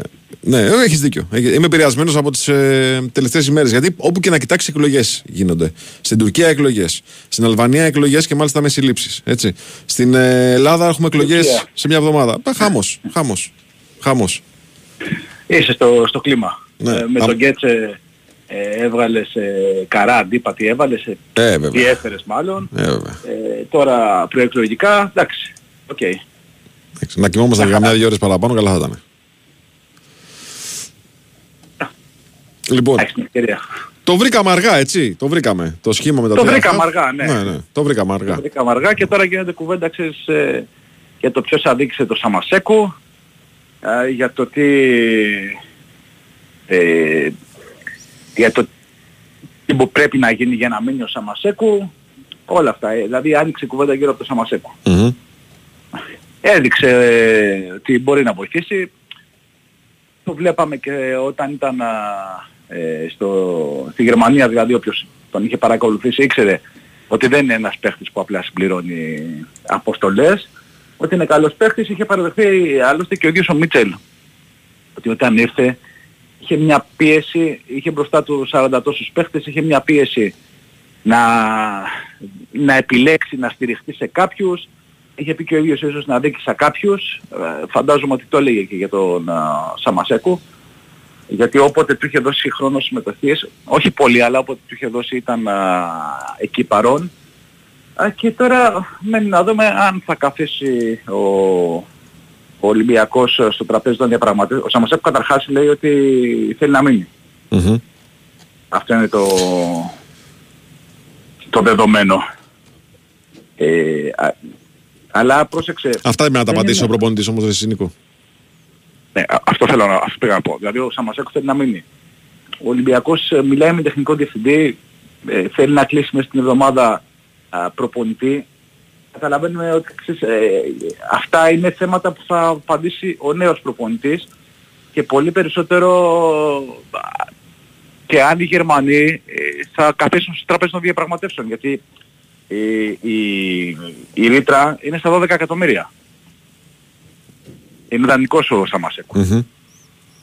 Δεν νομίζω ότι ο Ολυμπιακός θα δώσει 12 εκατομμύρια. Δηλαδή ε, δεν το έχω ρωτήσει στους ανθρώπους του Ολυμπιακού, αλλά νομίζω ότι κάποια Ε, δεν πράγματα μπορεί, δεν, ναι. τα Προφανώς δεν, είναι, δεν είναι μεταγραφή τόσο υψηλού κόστους. Δεν μπορεί να, θεω, να θεωρείται πιθανό να γίνει μια τόσο υψηλού κόστους μεταγραφή για ένα παίχτη που δεν είναι στο βασικό σχήμα. Προφανώς είναι χρήσιμος. Δεν το συζητάμε. Μπορεί να έρθει ο νέος προπονητής και να σου πει ξέρεις κάτι. Θέλω να χτίσω την ομάδα πάνω στο Σαμασέκου. Άλλο αυτό, άλλη κουβέντα αυτή. Ναι, αλλά και πάλι 12 εκατομμύρια δεν νομίζω ότι θα δώσει ο Ολυμπιακός. Συμφωνούμε. Αυτό λέω. Συμφωνούμε. Τώρα, από εκεί και πέρα ο Ολυμπιακός ε, τέλειωσε τη σεζόν ε, σχεδόν με τον καλύτερο τρόπο. Ε, Δεν, ε, ισοπαλία με την ΑΕΚ, νίκη με τον Παναθηναϊκό, νίκη με τον ΠΑΟΚ ε, και λέω σχεδόν γιατί δεν ξέρει ακόμα που θα παίξει. Αν ήξερε ότι έχει πάρει το καλό ειστήριο για το Europa και έχει αγώνες ε, προς το τέλος ε, του Αυγούστου θα ήταν πολύ πιο ήρεμοι οι άνθρωποι του Ολυμπιακού και θα είχαν και λίγο περισσότερο χρόνο να ξεκουραστούν και οι παίχτες, να κάνουν την προετοιμασία έτσι όπως θα ήθελαν. Ε, αν ο ΠΑΟΚ πάρει το κύπελο, αλλάζει κατά πολύ η προετοιμασία των ερυθρόλευκων. Και πιέζουν και οι χρόνοι, αυτό είναι το θέμα. Αλλά δεν μπορεί, εδώ δεν κρατάει την τύχη στα χέρια του Ολυμπιακός. Ναι, όχι, ακριβώς. ξέρετε. Το μόνο που Το μπορεί ξέρω. να κάνει είναι να παρακολουθεί τις εξελίξεις τώρα. Δεν μπορεί να κάνει κάτι άλλο. Ναι, Και προφανώς. εγώ, παρακολουθεί το τελικό. ναι, αυτό. Ε, είναι απλά τα πράγματα. Το παίρνει η ΑΕΚ Ολυμπιακός είναι στο Europa, το παίρνει ο ΠΑΟΚ Ολυμπιακός είναι στο Conference. Αυτό που μπορούσε να κάνει και έπρεπε να κάνει ο Ολυμπιακός το κάνει χθες στην Τούμπα. Μμμ, μμμ. Τώρα από εκεί και πέρα περιμένει τη μάχη των, α, των δικεφάλων, το, τον τελικό.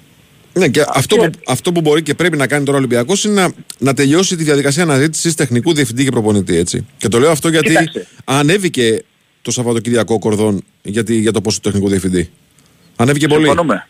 Και μέχρι αύριο, το πολύ Τετάρτη, λένε οι ερυθρόλευκοι ότι το συγκεκριμένο θέμα θα έχει τελειώσει.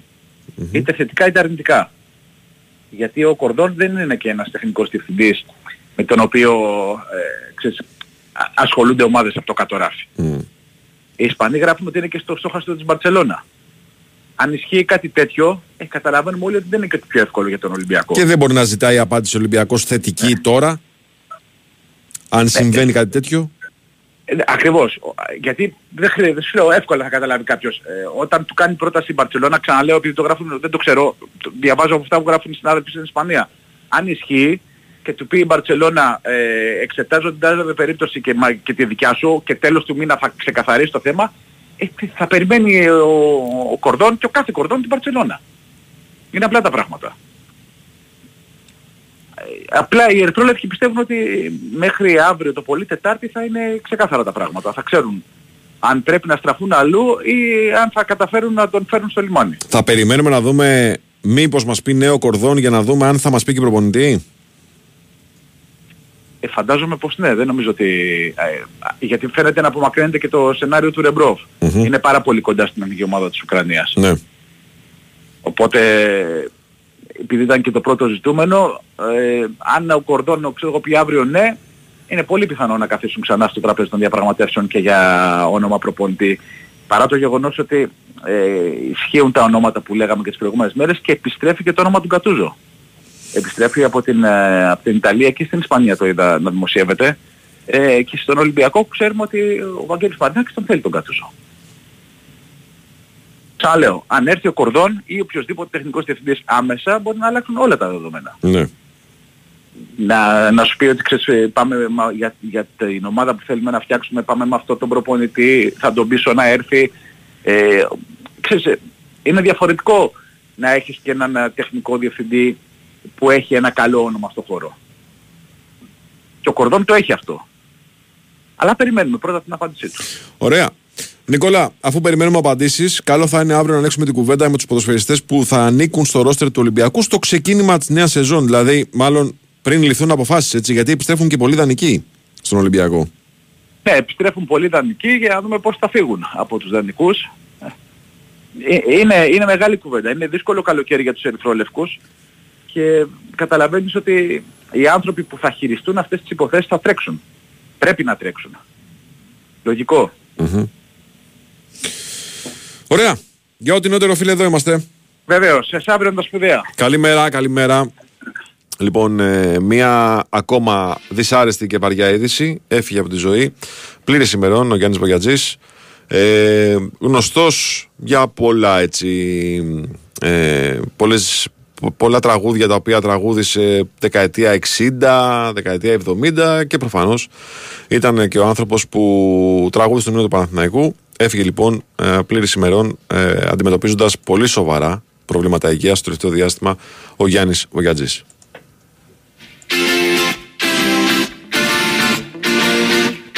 Λοιπόν, πάμε να κάνουμε ένα διάλειμμα και επιστρέφουμε, αν δεν κάνω λάθος, με μπάσκετ, κύριε Σωτήρη. Με μπάσκετ επιστρέφουμε.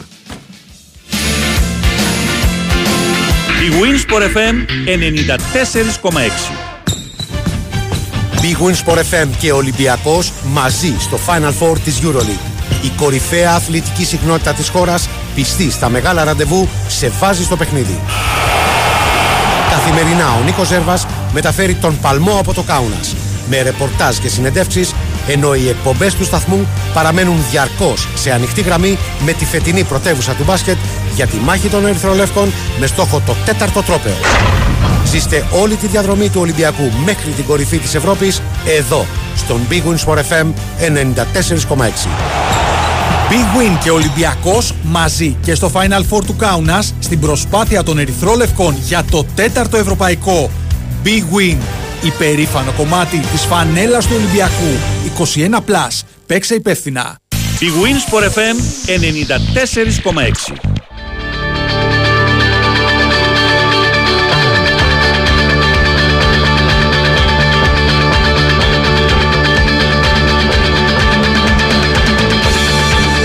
Λοιπόν, πάμε μπάσκετ. Είπαμε είναι εβδομάδα Final Four. Ο Ολυμπιακός ε, σιγά σιγά αρχίζει την, ε, το, το, το, τη βδομάδα αυτή της ε, μεγάλης πρόκλησης που έχει μπροστά του.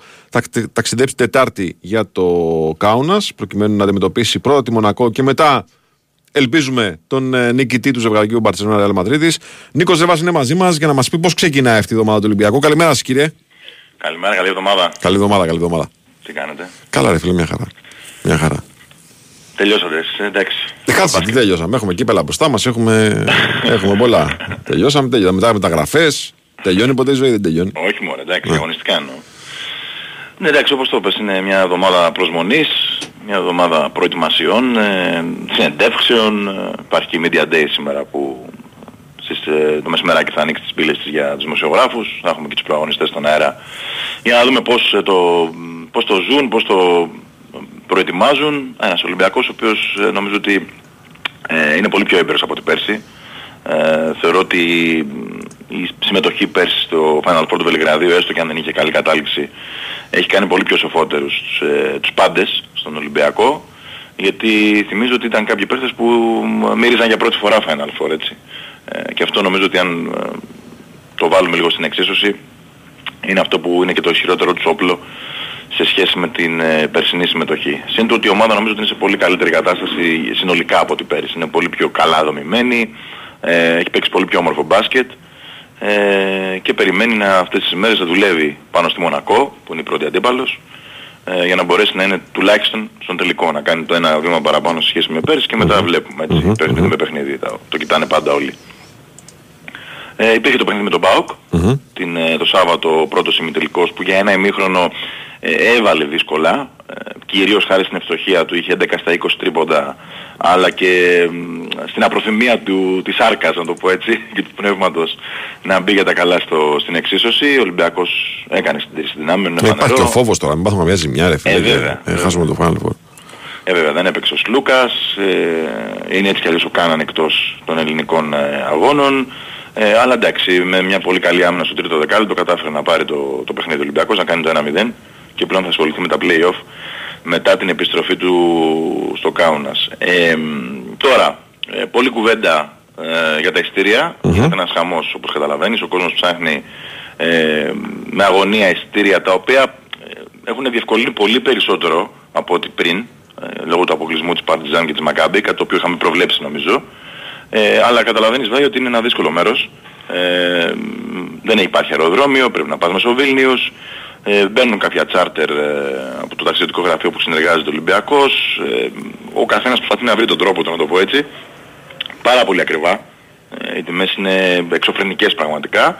Ε, αλλά ο κόσμος μπορεί να ψαχτεί, ξέρεις, στα γύρω χωριά ε, που είναι στα 30-40 χιλιόμετρα μακριά από το Κάουνας ε, για να εξυπηρετηθεί με μια καλύτερη τιμή. Υπολογίζεται ότι περίπου 5.000 ήταν οι φίλοι του Ολυμπιακού, ε, τουλάχιστον στον ημιτελικό της Παρασκευής και βλέπουμε. Ε, ένας Ολυμπιακός που φυσικά ε, θα, κορυ...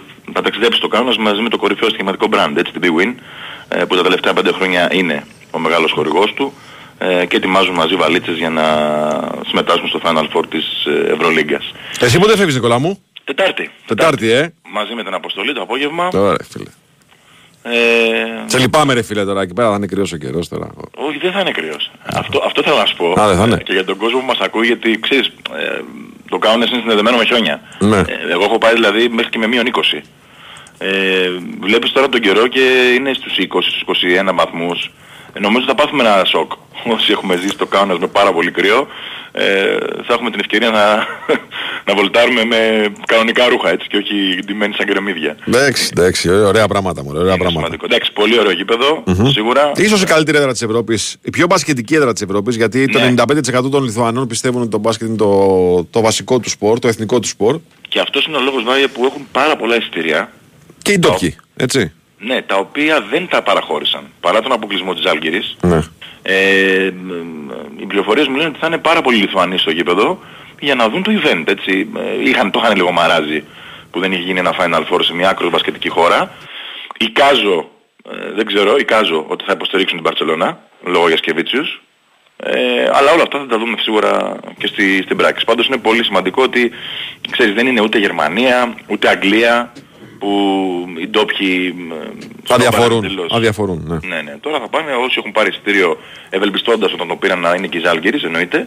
Ε, Θα πάνε να δουν τον μπάσκετ τους, να το ευχαριστηθούν, να ζήσουν την ατμόσφαιρα που νομίζω ότι έχει όλες τις προϋποθέσεις να είναι μαγική στο συγκεκριμένο γήπεδο. Ωραία. Νικόλα μου, σε ευχαριστούμε πάρα πολύ. Καλή συνέχεια, Βάγια μου. Περιμένουμε τα νεότερα γιατί σήμερα έχουμε και τη Media Day όπως είπε ο Νικόλας. Μεσημεράκι. Θα τα ακούσετε. Στον πάμε και κάτω. Ε, λεπτομέρειες. Ένα κουιζάκι, ένα ένιγμα για πολύ δυνατούς και σκληρούς λίτες. Τι κοινό έχουν; Ένας ραδιοφωνικός παραγωγός, ένας γιατρός, ένας οδηγός, ένας φοιτητής, ένας ποιητής, μια χορεύτρια, μια ταινίστρια, μια διαφημίστρια, ένας μάγειρας και ένας δραυλικός. Και πολλές άλλες ιδιότητες. Μη σας, μη σας μπερδεύω και μη σας τρελαίνω. Έχουν όλοι από πάνω τους έναν ηλιακό θερμοσύφωνα καλπάκ. Γιατί όλοι έχουν από πάνω τους τον ήλιο. Ο ήλιος είναι για όλους, όπως και τα ξεπέραστης τεχνολογίας προϊόντα της εταιρείας Καλπάκ που φέρνουν τον ήλιο στη ζωή μας κάθε μέρα με αξεπέραστη τεχνολογία και την υψηλότερη πιστοποιημένη απόδοση. Oh, I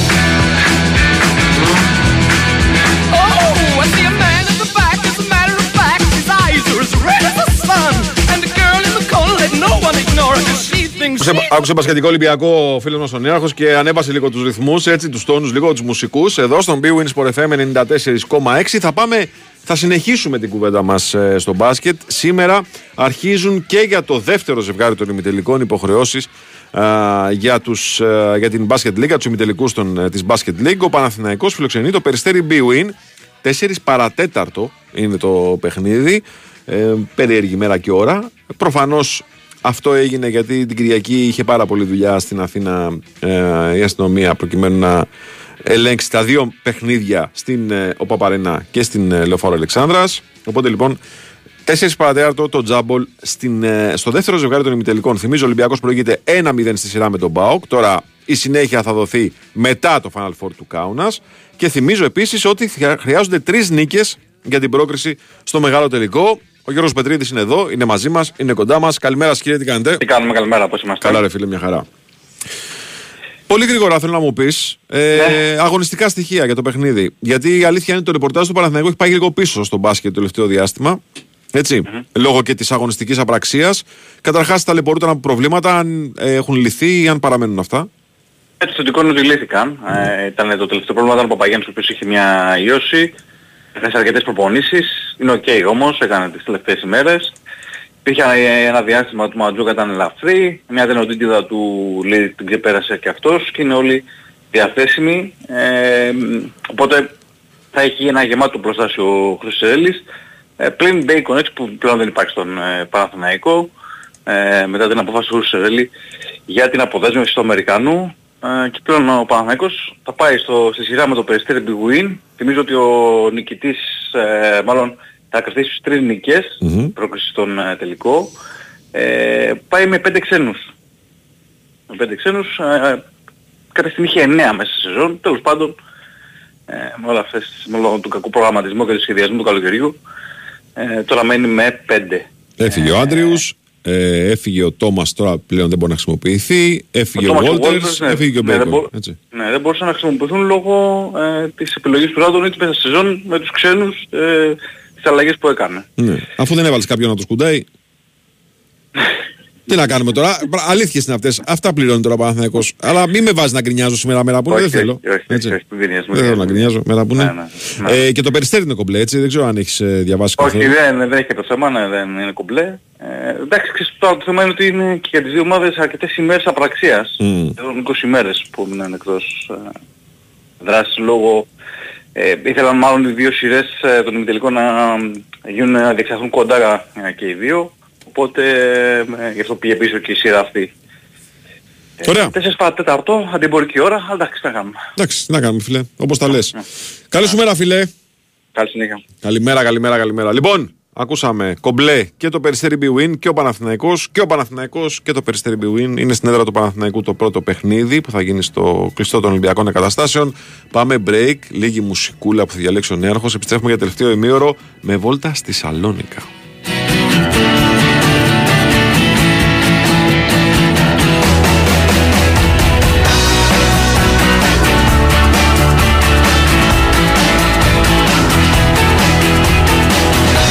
Εδώ μας επιστρέψαμε. BWIN Sport FM 94,6 λίγο μετά τις 11.30. Το πρεσάρισμα συνεχίζεται. Είναι ο Νέο Γιαζόπουλος ε, στα πλατό. Είναι ο Σωτήρης Ταμπάκος και ο Γιάννα Κιόμου στην οργάνωση παραγωγής εκπομπής. Βάγει στο στο μικρόφωνο. Πάμε στη Θεσσαλονίκη.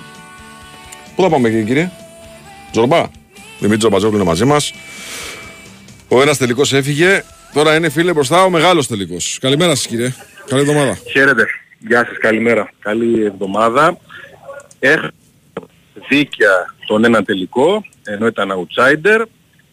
Δυστυχώς πρέπει να πούμε ότι δίκαια τερματίζει τέταρτος, γιατί αυτό είναι ένα πρόβλημα. Αυτή η παραδοχή, γιατί πραγματικά αυτό άξιζε ο ΠΑΟΚ στο πρωτάθλημα.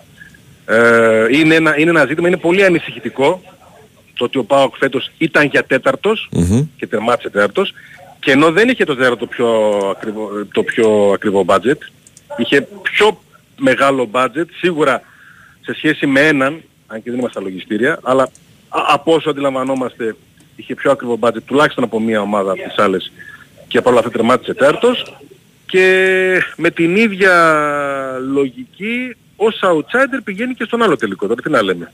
Η ΑΕΚ είναι η καλύτερη ομάδα για τον Ολυμπιακό. Αλήθεια, ναι. Ε, και με αυτή τη λογική και τον ΠΑΟΚ να έχει τα ίδια προβλήματα τα γνωστά στα παιχνίδια, τα οποία αποκαλύφθηκαν εξ ολοκλήρου στα, στα play-off, πηγαίνει να διεκδικήσει το τελικό του κυπέλου. Αλίμονο να λέμε ότι η μία βραδιά και το κύπελο κρίνει τη χρονιά, για μένα η χρονιά έχει κριθεί. Το ποδοσφαιρικό του πλάνο του ΠΑΟΚ έχει κριθεί. Ε, από τα 36 παιχνίδια, από ένα μαραθώνιο και φυσικά δεν θα κρυθεί από το 1 ή από τα 5-6 του, του κυπέλου. Εννοείται το κύπελο απλώς είναι μια ευκαιρία, εντάξει γράφεις ιστορία, ok, okay, συμπληρώνεις ένα τίτλο ακόμα και σου δίνει και ένα καλό ευρωπαϊκό ειστήριο, αλλά το ποδοσφαιρικό πλάνο, η πορεία της ομάδας έχει κρυθεί. Όπως την έχουν κρίνει όλοι, ούτε να απαξιώσουμε, γιατί ο ΠΑΟΚ έχει βάσεις, κάτι παίζει, κάτι παράγει μέσα στο γήπεδο. Χθες το παιχνίδι είναι μια μικρογραφία πραγματικά όλης της χρονιάς στο ΠΑΟΚ Ολυμπιακός. Μια καλή ομάδα οργανωμένη που παράγει με ευκολία και με ωραίο τρόπο. Αλλά την αιστεία τη βλέπεις σαν να είναι αιστεία του Πόλο. Με τέτοια ψυχολογία και με τέτοια νοοτροπία και, και ποιότητα. Ε, και γι' αυτό φυσικά 17 τελικές, όχι μόνο δεν βάζει γκολ, αλλά δεν καταφέρνει να σου δείξει ότι κάποια από αυτές είναι και πολύ μεγάλη ευκαιρία. Τόσο άσχημα που τελειώνουν τις, ε, τις φάσεις. Ε, όλα αυτά φωνάζουν, όλα αυτά έχουν κουράσει βέβαια κιόλας γιατί έχουν υποθεί 5, 10, 20 φορές και αν τα λες συνέχεια και συνέχεια δεν βγαίνει και νόημα, χρειάζεται και, και αντιμετώπιση. Ο Πάοκ χαμένος είναι από όλα αυτά. Ε, πρώτη φορά χθες ο Λουτσέσκου είναι τόσο συγκεκριμένος και πιεστικός για το ότι κάναμε πράγματα καλά, κακά. Πλέον καταλαβαίνουμε όλοι ότι χρειαζόμαστε παίχτες. Με νοοτροπία νικητή είπε εκείνος, δεν μίλησε για άλλα στοιχεία, για τον γκολ, για... είπε, είπε για νοοτροπία νικητή, έτσι το έχει στο μυαλό του, τον καλό ποδοσφαιριστή ο προπονητής του, του ΠΑΟΚ. Νομίζω ότι τα ξέρουν όλοι, τα βλέπουν και μένει να δούμε όταν τελειώσει η χρονιά τι αποφάσεις θα πάρουν για να βελτιώσουν αυτή την ομάδα που επαναλαμβάνω δεν είναι στο μηδέν, έχει παρουσιάσει έργο, έχει παρουσιάσει ποδόσφαιρο, της λείπουν όμως όσα πράγματα που την βγάζουν τέταρτη. Μετά από έξι χρόνια με τον ΠΑΟΚ να είναι πρωτοδεύτερος, μετά από έξι χρόνια τερματίζει τέταρτος και αυτό φυσικά δεν μπορεί πάνω να, προ, να προβληματίζει. Χθες υπήρχαν αποδοκιμασίες στην Τούμπα, αλίμονο, δεν γίνεται μία να χάνεις να αποθεώνεσαι, δεύτερη να χάνεις να αποθεώνεσαι, τρίτη μέρα το ίδιο πράγμα. Δεν, ε, ok, okay, κάπου για μια μεγάλη ομάδα αυτό ήταν και άρρωστο. Αποδοκιμάστηκαν οι ποδοσφαιριστές ε, χθες. Παρότι δεν ήταν αδιάφοροι, παρότι δεν ήταν ανοργάνωτοι, το πάλεψαν, αλλά δεν, δεν μπορούσαν να βάλουν γκολ και να κερδίσουν τον, ε, τον Ολυμπιακό. Και πλέον μετά από μια ημέρα ρεπό θα αρχίσει τη μασία το τελικό. Λέω ο προπονητής είναι εντελώς άλλο παιχνίδι. Ε, θα έχει, ίσως θα έχει και τον Ολιβέηρα, ίσως θα έχει και τον ε, Ελκαντουρί, πιο έτοιμο σίγουρα τον, ε, τον Dyson για να πάει να διεκδικήσει ένα καλό ειστήριο και ένα καλύτερο καλοκαίρι. Αυτό και φυσικά εντάξει το τρόπο που είναι πάντα μια, μια ιστορία. Τώρα λεπτομέρειες για το πώς θα λειτουργήσει η ομάδα και το τι στόχους θα βάλει και πώς θα κινηθεί. Νομίζω ότι η κουβέντα θα ανοίξει γερά μετά τον τελικό, έτσι. Ναι, όχι όμως ότι δεν έχουν οργανωθεί, είναι τόσο, τόσο φωναχτά και τόσο ξεκάθαρα όλα. Είναι βέβαιο ότι ο ΠΑΟΚ πρέπει και θέλει και θα αποκτήσει νομίζω έναν χαφ, έναν φορ, ε, ένα μεσευτικό παρένθεση χθες στο γήπεδο ήταν ο πελκας ε, κλείνει η παρένθεση και ένα πλάγιο μπακ λένε λένε ότι και ο πλάγιος μπακ ε, πρέπει να αποκτηθεί για να κάνει τη διαφορά ένας πιο ποιοτικός ε, παίχτης. Αριστερά ή δεξιά; Αριστερά ή δεξιά; Αριστερό λένε. Αριστερό λένε. Αριστερό έχουν αποφασίσει ότι ε, πρέπει να κινηθούν. Χθες είναι τόσο απογοητευτικά τελειώματα του Ράφα Σοάρες, τόσο απογοητευτικά ε, ένας ποδοσφαιριστής ο οποίος σουτάρει απλά για να σουτάρει. Όχι για να βάλει γκολ και να κερδίσει και το σκέφτομαι τώρα γιατί και αυτός πρωταγωνίστησε σε, σε φάσεις. Ε, α, αυτά είναι ξεκάθαρα, τα βλέπουν, έχουν κινηθεί, υπάρχουν ε, στόχοι, αλλά ε, κακά τα ψέματα, αυτοί που θα παίξουν τρεις προκριματικούς conference έχουν πολύ δύσκολο έργο το καλοκαίρι. Πολύ δύσκολο έργο.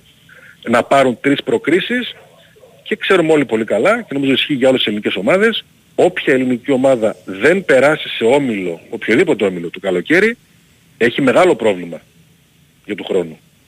Έτσι. Ε, το, το και ο Πάοκ φέτος. Εννοείς σε επίπεδο, οικονομ... σε επίπεδο οικονομικό; Τα πάντα, τα πάντα βαγεί, τα πάντα. Ναι. Ο, ο Πάοκ το είχε. Mm-hmm. Φέτος ο Πάοκ το είχε και το ζήσαμε και το είδαμε και μεταγραφές σταμάτησαν και όλα. Mm-hmm. Και οικονομικό και ψυχολογικό και αγωνιστικό και κλιματολογικό, τα πάντα. Τα πάντα. Και νομίζω το καλοκαίρι θα καταλάβουν όλες οι ελληνικές ομάδες ότι παίζεται η μισή χρονιά. Θα έπρεπε να το έχουν καταλάβει εδώ και καιρό. Ναι, ναι, ναι. ναι Έτσι, ναι, αλλά ναι, έδειχνε να, το, να μην το κατανοούν. Ναι, Αυτό. Ναι, πιστεύω μετά από τόσα παθήματα όλοι τους Εντάξει, κάποιες ομάδες νομίζω ότι δεν χρειάζονται. Θέλουν μια πρόκριση. Ο Παναθηναϊκός θέλει μια πρόκριση για να μπει σε όμιλο τουλάχιστον. Ναι. Η ΑΕΚ νομίζω ότι δεν ξέρω αν... Η ΑΕΚ δεν θέλει καν πρόκριση νομίζω. Όχι. Ναι, ναι. Θα ψάξει ό,τι καλύτερο μπορεί. Ε, και απλά οι δύο που θα παίξουν conference, και ο ένας μπορεί να είναι ο ΠΑΟΚ, θα είναι, θα είναι πολύ οριακά και με την πλάτη στο, στο τοίχο. Οι δύο Καλά, θα το δούμε. Καλά, Europa δεν παίζει ο ένας. Ο ένας ο θα παίξει Europa και οι δύο ελληνικές ομάδες, ο Άρης και ένας ακόμα θα παίξουν conference. Ναι, ναι, ναι, ναι. Αυτοί οι δύο είναι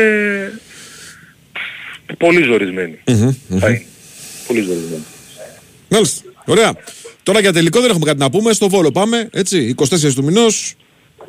Εγώ για τη διαμονή μου στο Ελμπασάν ψάχνω πάντως. Αν θέλει κανείς να με... να σε επικοινωνήσει μαζί μου, να του δώσω κατευθύνσεις. Γιατί δεν φίλε; Γιατί δεν πιστεύω κανέναν. Μάλιστα. Ε, είναι σε κρεμότητα ακόμα θέλω να πω. Γιατί όρισαν εναλλακτική έδρα; Και εκείνοι ξέρουν καλά ότι μπορεί και πάλι να προκύψει θέμα στο Βόλο. Ναι. Γι' αυτό όρισαν εναλλακτική έδρα. Μάλιστα. Ωραία. Εντάξει φίλε, εδώ μας να τα συζητάμε. Καλή σου μέρα, καλή σου μέρα. Πάντα μαζί μας στην BWIN. Είσαι στην BWIN για τις ενισχυμένες αποδόσεις, τις χιλιάδες στοιχηματικές επιλογές σε αμέτρητα πρωταθλήματα και τα πρωτότυπα ειδικά. Όλα σε ένα σύγχρονο και φιλικό app. Επιτρέπεται σε έναν των 21, ρυθμιστή σε app, γραμμή βοήθειας και θεά 1114, υπεύθυνο παιχνίδι. Όροι και προποθέσει στο bwin.gr.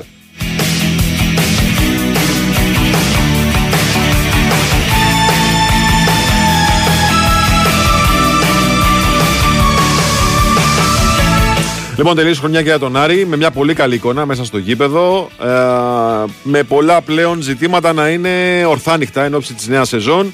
Ο Αλέξ Αβόπουλο είναι μαζί μας. Καλημέρα σας, κύριε, τι κάνετε; Γεια σου Βαϊέ, καλημέρα, καλή εβδομάδα. Καλή εβδομάδα, φίλε, καλή εβδομάδα.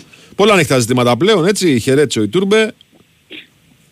Ε, εντάξει. Ο Πάλμα με, μια καλή, ετοιμα... εμφα- με, μια, με μια καλή εμφάνιση. Με μια καλή ακόμη εμφάνιση. καλή εμφάνιση. Στα play-off, Στο αλήθεια δεύτερο είναι. μισό της ε, σεζόν και ειδικά στα play-offs. Δηλαδή φέτος έχει 6 γκολ και 3 assist, όταν πέρσι όλη τη χρονιά είχε 2 γκολ και 2 assist. Σωστό.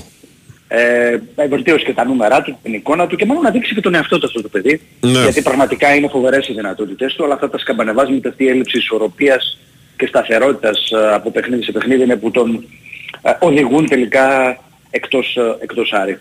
Ε, νομίζω ότι ε, α- από τα συμβόλαια βάιε που λήγουν και αναφέρομαι στον ε, Ιτούρμπε, στον Ετέμπο, στο Σιαμπάνι και στον δανεισμό του Καμάτσο ε, βλέπω να μην μένει κανένας. Ούτε, ούτε ο Σιαμπάνης, ε. Νομίζω δύσκολα και ο Σιαμπάνης. Νομίζω δύσκολα. Δεν έχει θα το- ψηθεί, δεν το δεν έχει αποκλείει ο ψηθεί το Εντελός. παιδί ότι μπορεί να έχει ρόλο στην ομάδα; Ή δεν τον θέλει Ε, ο Άρης; Νομίζω ότι ο Άρης ίσως να αναζητήσει και κάτι άλλο, γιατί είναι μια πρώτη κουβέντα που έκανε πριν και μια διαφορά στο οικονομικό. Στα χρήματα που ζήτησε δηλαδή ο ποδοσφαιριστής, πράγμα που σημαίνει ότι μάλλον έχει βρει και κάτι ο ίδιος, εντάξει, γιατί όταν ζητάς ένα νούμερο το οποίο ξέρεις ότι ο Άρης λογικά θα το ε, αξιολογήσει ως λίγο ανεβασμένο, αυτό σημαίνει προφανώς ότι έχεις ήδη επεξεργαστεί και, τη, και τον επόμενο, το επόμενο βήμα για την καριέρα σου. Δεν λέω ότι ε, είναι τελειωμένο, απλά με τα σημερινά δεδομένα ίσως είναι λίγο δύσκολη και η δική του ε, παραμονή. Ίσως ο Άρης δηλαδή ψάξει για πίσω από τον Κουέστα να βρει ένα δεύτερο τερματοφύλακα, πιθανότητα και πάλι Έλληνα. Αχα. Θα ψάξει δηλαδή από την ελληνική αγορά. Τώρα, αυτά για τους τέσσερις επαναλαμβάνω που παίκτες των οποίων τα συμβόλαια λήγουν είτε οι δανεισμοί όπως του, του Καμάτσο, ο οποίος μάλιστα δεν τελευταία παιχνίδια έχει παίξει και σχεδόν καθόλου, έπαιξε ελάχιστα. Ε, γυρίζει πίσω στη Sporting Λισαβόνας άλλο ένα σούπερ ταλέντο που ήρθε, ένα Wonder Kid το οποίο δυστυχώς δεν έβγαλε και δεν έδειξε τίποτα την, ε, τη φετινή σεζόν γιατί επενδύθηκαν πολλά και σε αυτόν τον, τον ποδοσφαιριστή αλλά δυστυχώς ε, ελάχιστα πράγματα. Ένα δεύτερο μέτωπο βάει είναι σίγουρα αυτό το μέτωπο των ε, ε, πωλήσεων με τον ε, Λούις Πάλμα να βρίσκεται φυσικά σε περίοπτη θέση. Νομίζω ότι είναι πολύ προχωρημένο το θέμα, το έχω πει πολλές φορές το τελευταίο διάστημα. Είναι ένα ζήτημα χρόνου πλέον, ίσως και ημερών, να τελειώσει η, η μεταγραφή του νεαρού από τις Ονδούρες. Ο Άρης επίσης δεν θα έλεγε όχι σε παραχώρηση του Ματέου Γκαρσία, ε, εφόσον υπάρξει κάποια πρόταση ε, είτε από το MLS που και παλιότερα είχε υπάρξει ενδιαφέρον, είτε από την πατρίδα του που επίσης ε, έχει ένα καλό όνομα.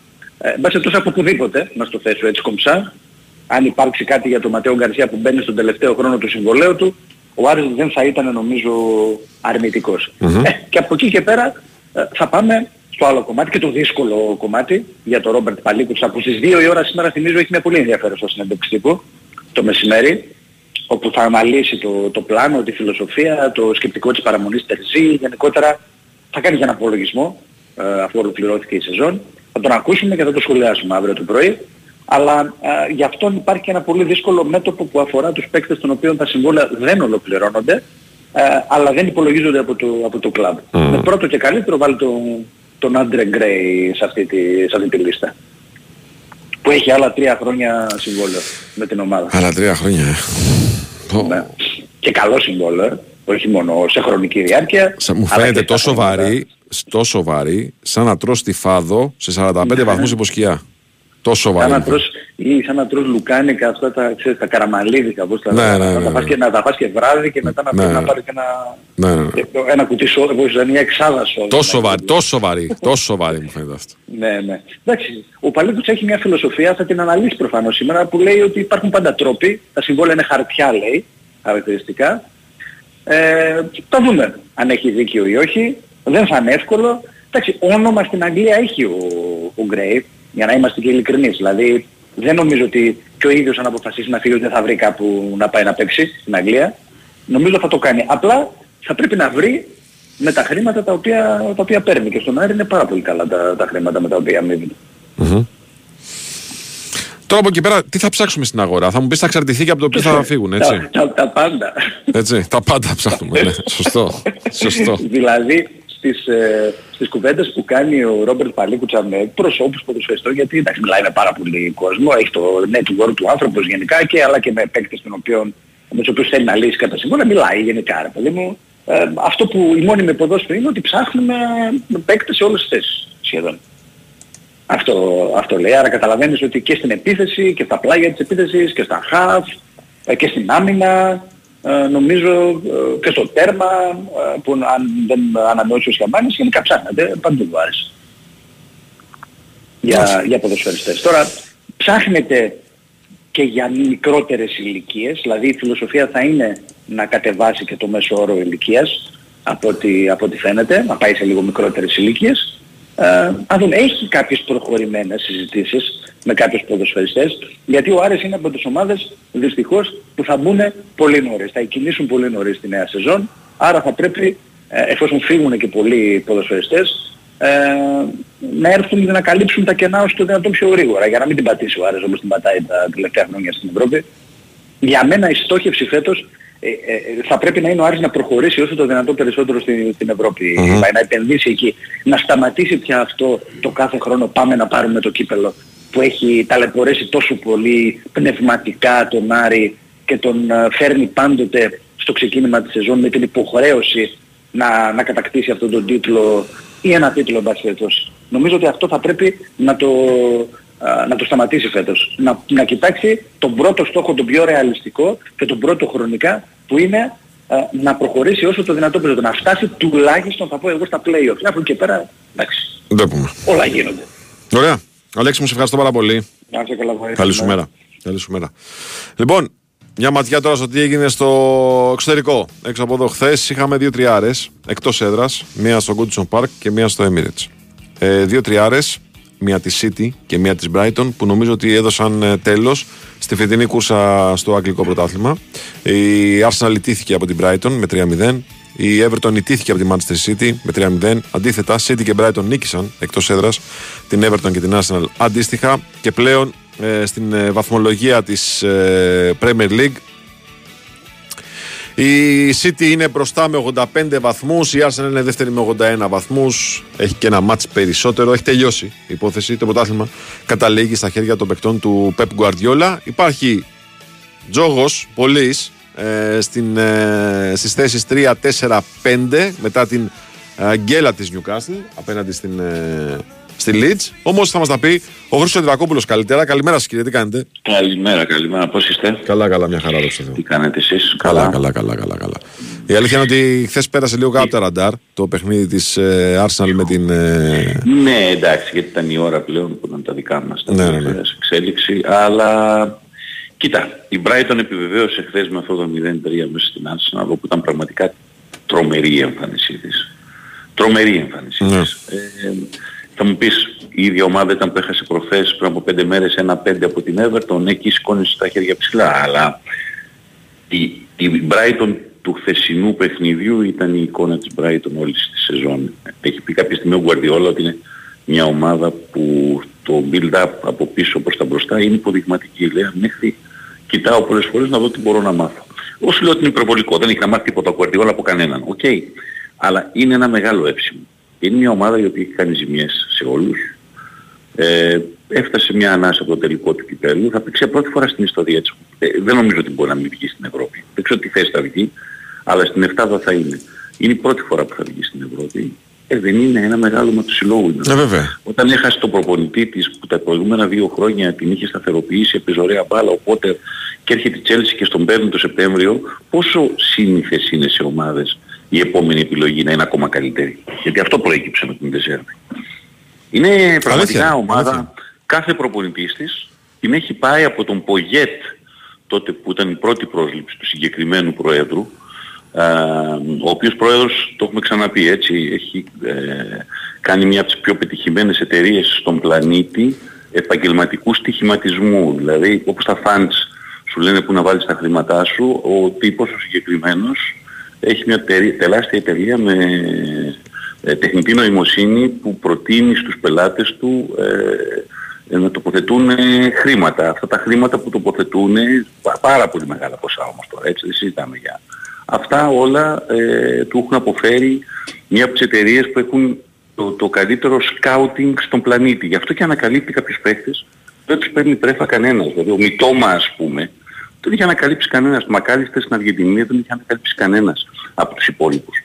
Ε, έχοντας όλα τα δεδομένα η δικιά του εταιρεία η συγκεκριμένη, η οποία όλες οι ομάδες σιγά σιγά έχουν αρχίσει και γίνονται πελάτες της εταιρείας του όσον αφορά το σκάουτινγκ.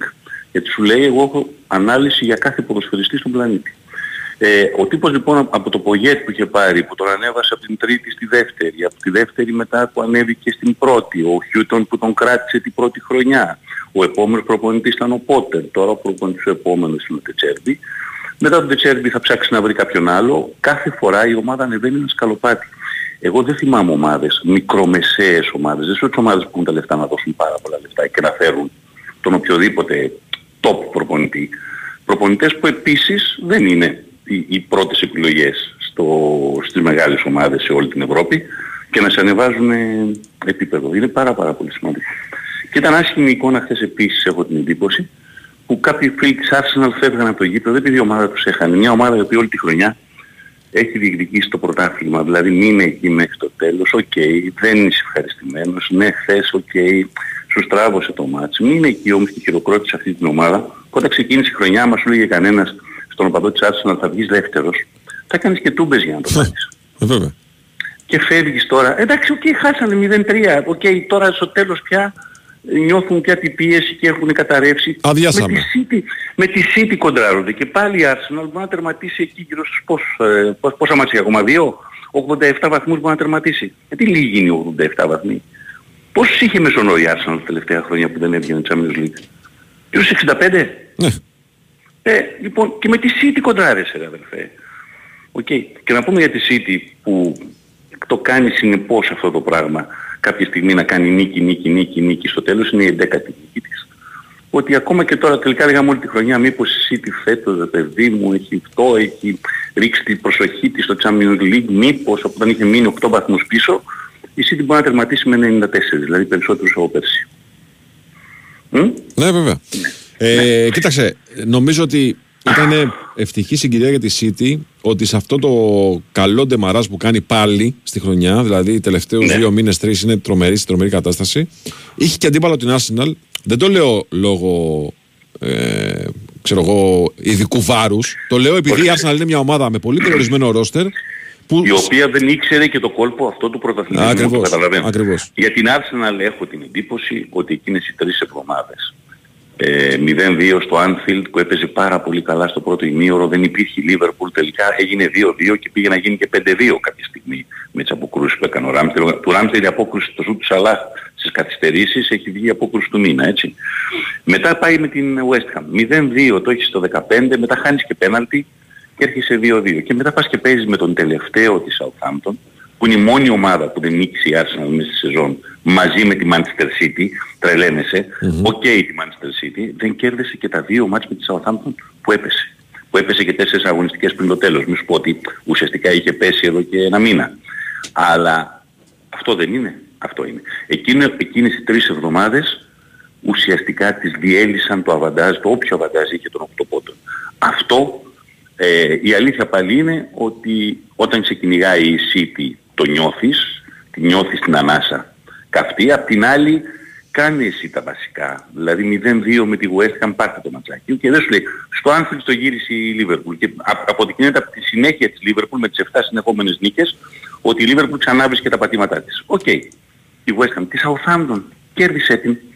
Να έχεις ακόμα και μέχρι χθες την αίσθηση ότι είναι πίσω σου η Manchester City, ναι με παιχνίδι που θα το παίξει μετά, αλλά Να έχει αυτή να κάνει να δουλειά, είναι, όχι να εσύ. είναι πίσω Ναι. σου, να νιώσεις. Ναι. Ναι. Η, η City λοιπόν έκανε ό,τι ακριβώς έπρεπε να κάνει, που ξέρει να το κάνει, Ε, και χθες το έκανε και περπατητά. Ε, ο Γκιντογκάν πάρα πολύ υποτιμημένος για το τι έχει προσφέρει στη Manchester City. Ε, ε, εγώ θυμάμαι ακόμα και το πρωτάθλημα του, του COVID, το πρωτάθλημα που δεν είχε καθόλου κόσμο τα γήπεδα, θυμάστε ότι, αν δεν το θυμάστε σας το ξαναλέω τώρα και για αυτούς που ακούνε, ότι γύρω στα Χριστούγεννα η City είχε μείνει περίπου 11 βαθμούς πίσω από την κορυφή που ήταν η Liverpool, ε, που μετά κατέρευσε στο δίμηνο το επόμενο κτλ. Εκεί είχε μείνει πάρα πολύ πίσω και έκανε κάτι νίκες, ένα 0-0-1, εδώ ξα... άρχισε να βάζει εκεί ο κορυφαίος της παίκτης εκείνο το διάστημα, σκοράροντας και δημιουργώντας, αλλά δεν προεινέ, ήταν ο Γκίτογκάν. Θέλω να πω ότι είναι τα φανερά, αυτά που περισσότερες πάει το μυαλό μας, ναι, γιατί μπορεί να είναι ένα μεγάλο ντέρμπι, αλλά τα πρωταθλήματα δεν κερδίζονται από το μεγάλο ντέρμπι, τα πρωταθλήματα κερδίζονται και από τη συνέπεια μέσα στη χρονιά να κερδίζεις ακόμα και τις μέρες που δεν είσαι καλός, 0-1. Εκεί λοιπόν, στους superstar, πολλούς superstar που έχει η City, υπάρχει και αυτός ο υποτιμημένος superstar για μένα που λέγεται Γκίτογκάν, που δεν έλειψε ποτέ όταν το χρειάστηκε η ομάδα του. Και πέρσι το, σε εκείνη την ανατροπή το 0-2 με την Άστον Βίλα στο τέλος του πρωταθλήματος τελευταία αγωνιστική που ό,τι και να είναι, λες, οπ, δυσκόλεψε το πράγμα. Το έκανε σε 7 λεπτά 3-2, σφαγίδα και τον κάνει. Ναι, βέβαια, ναι, ναι, ναι, ναι.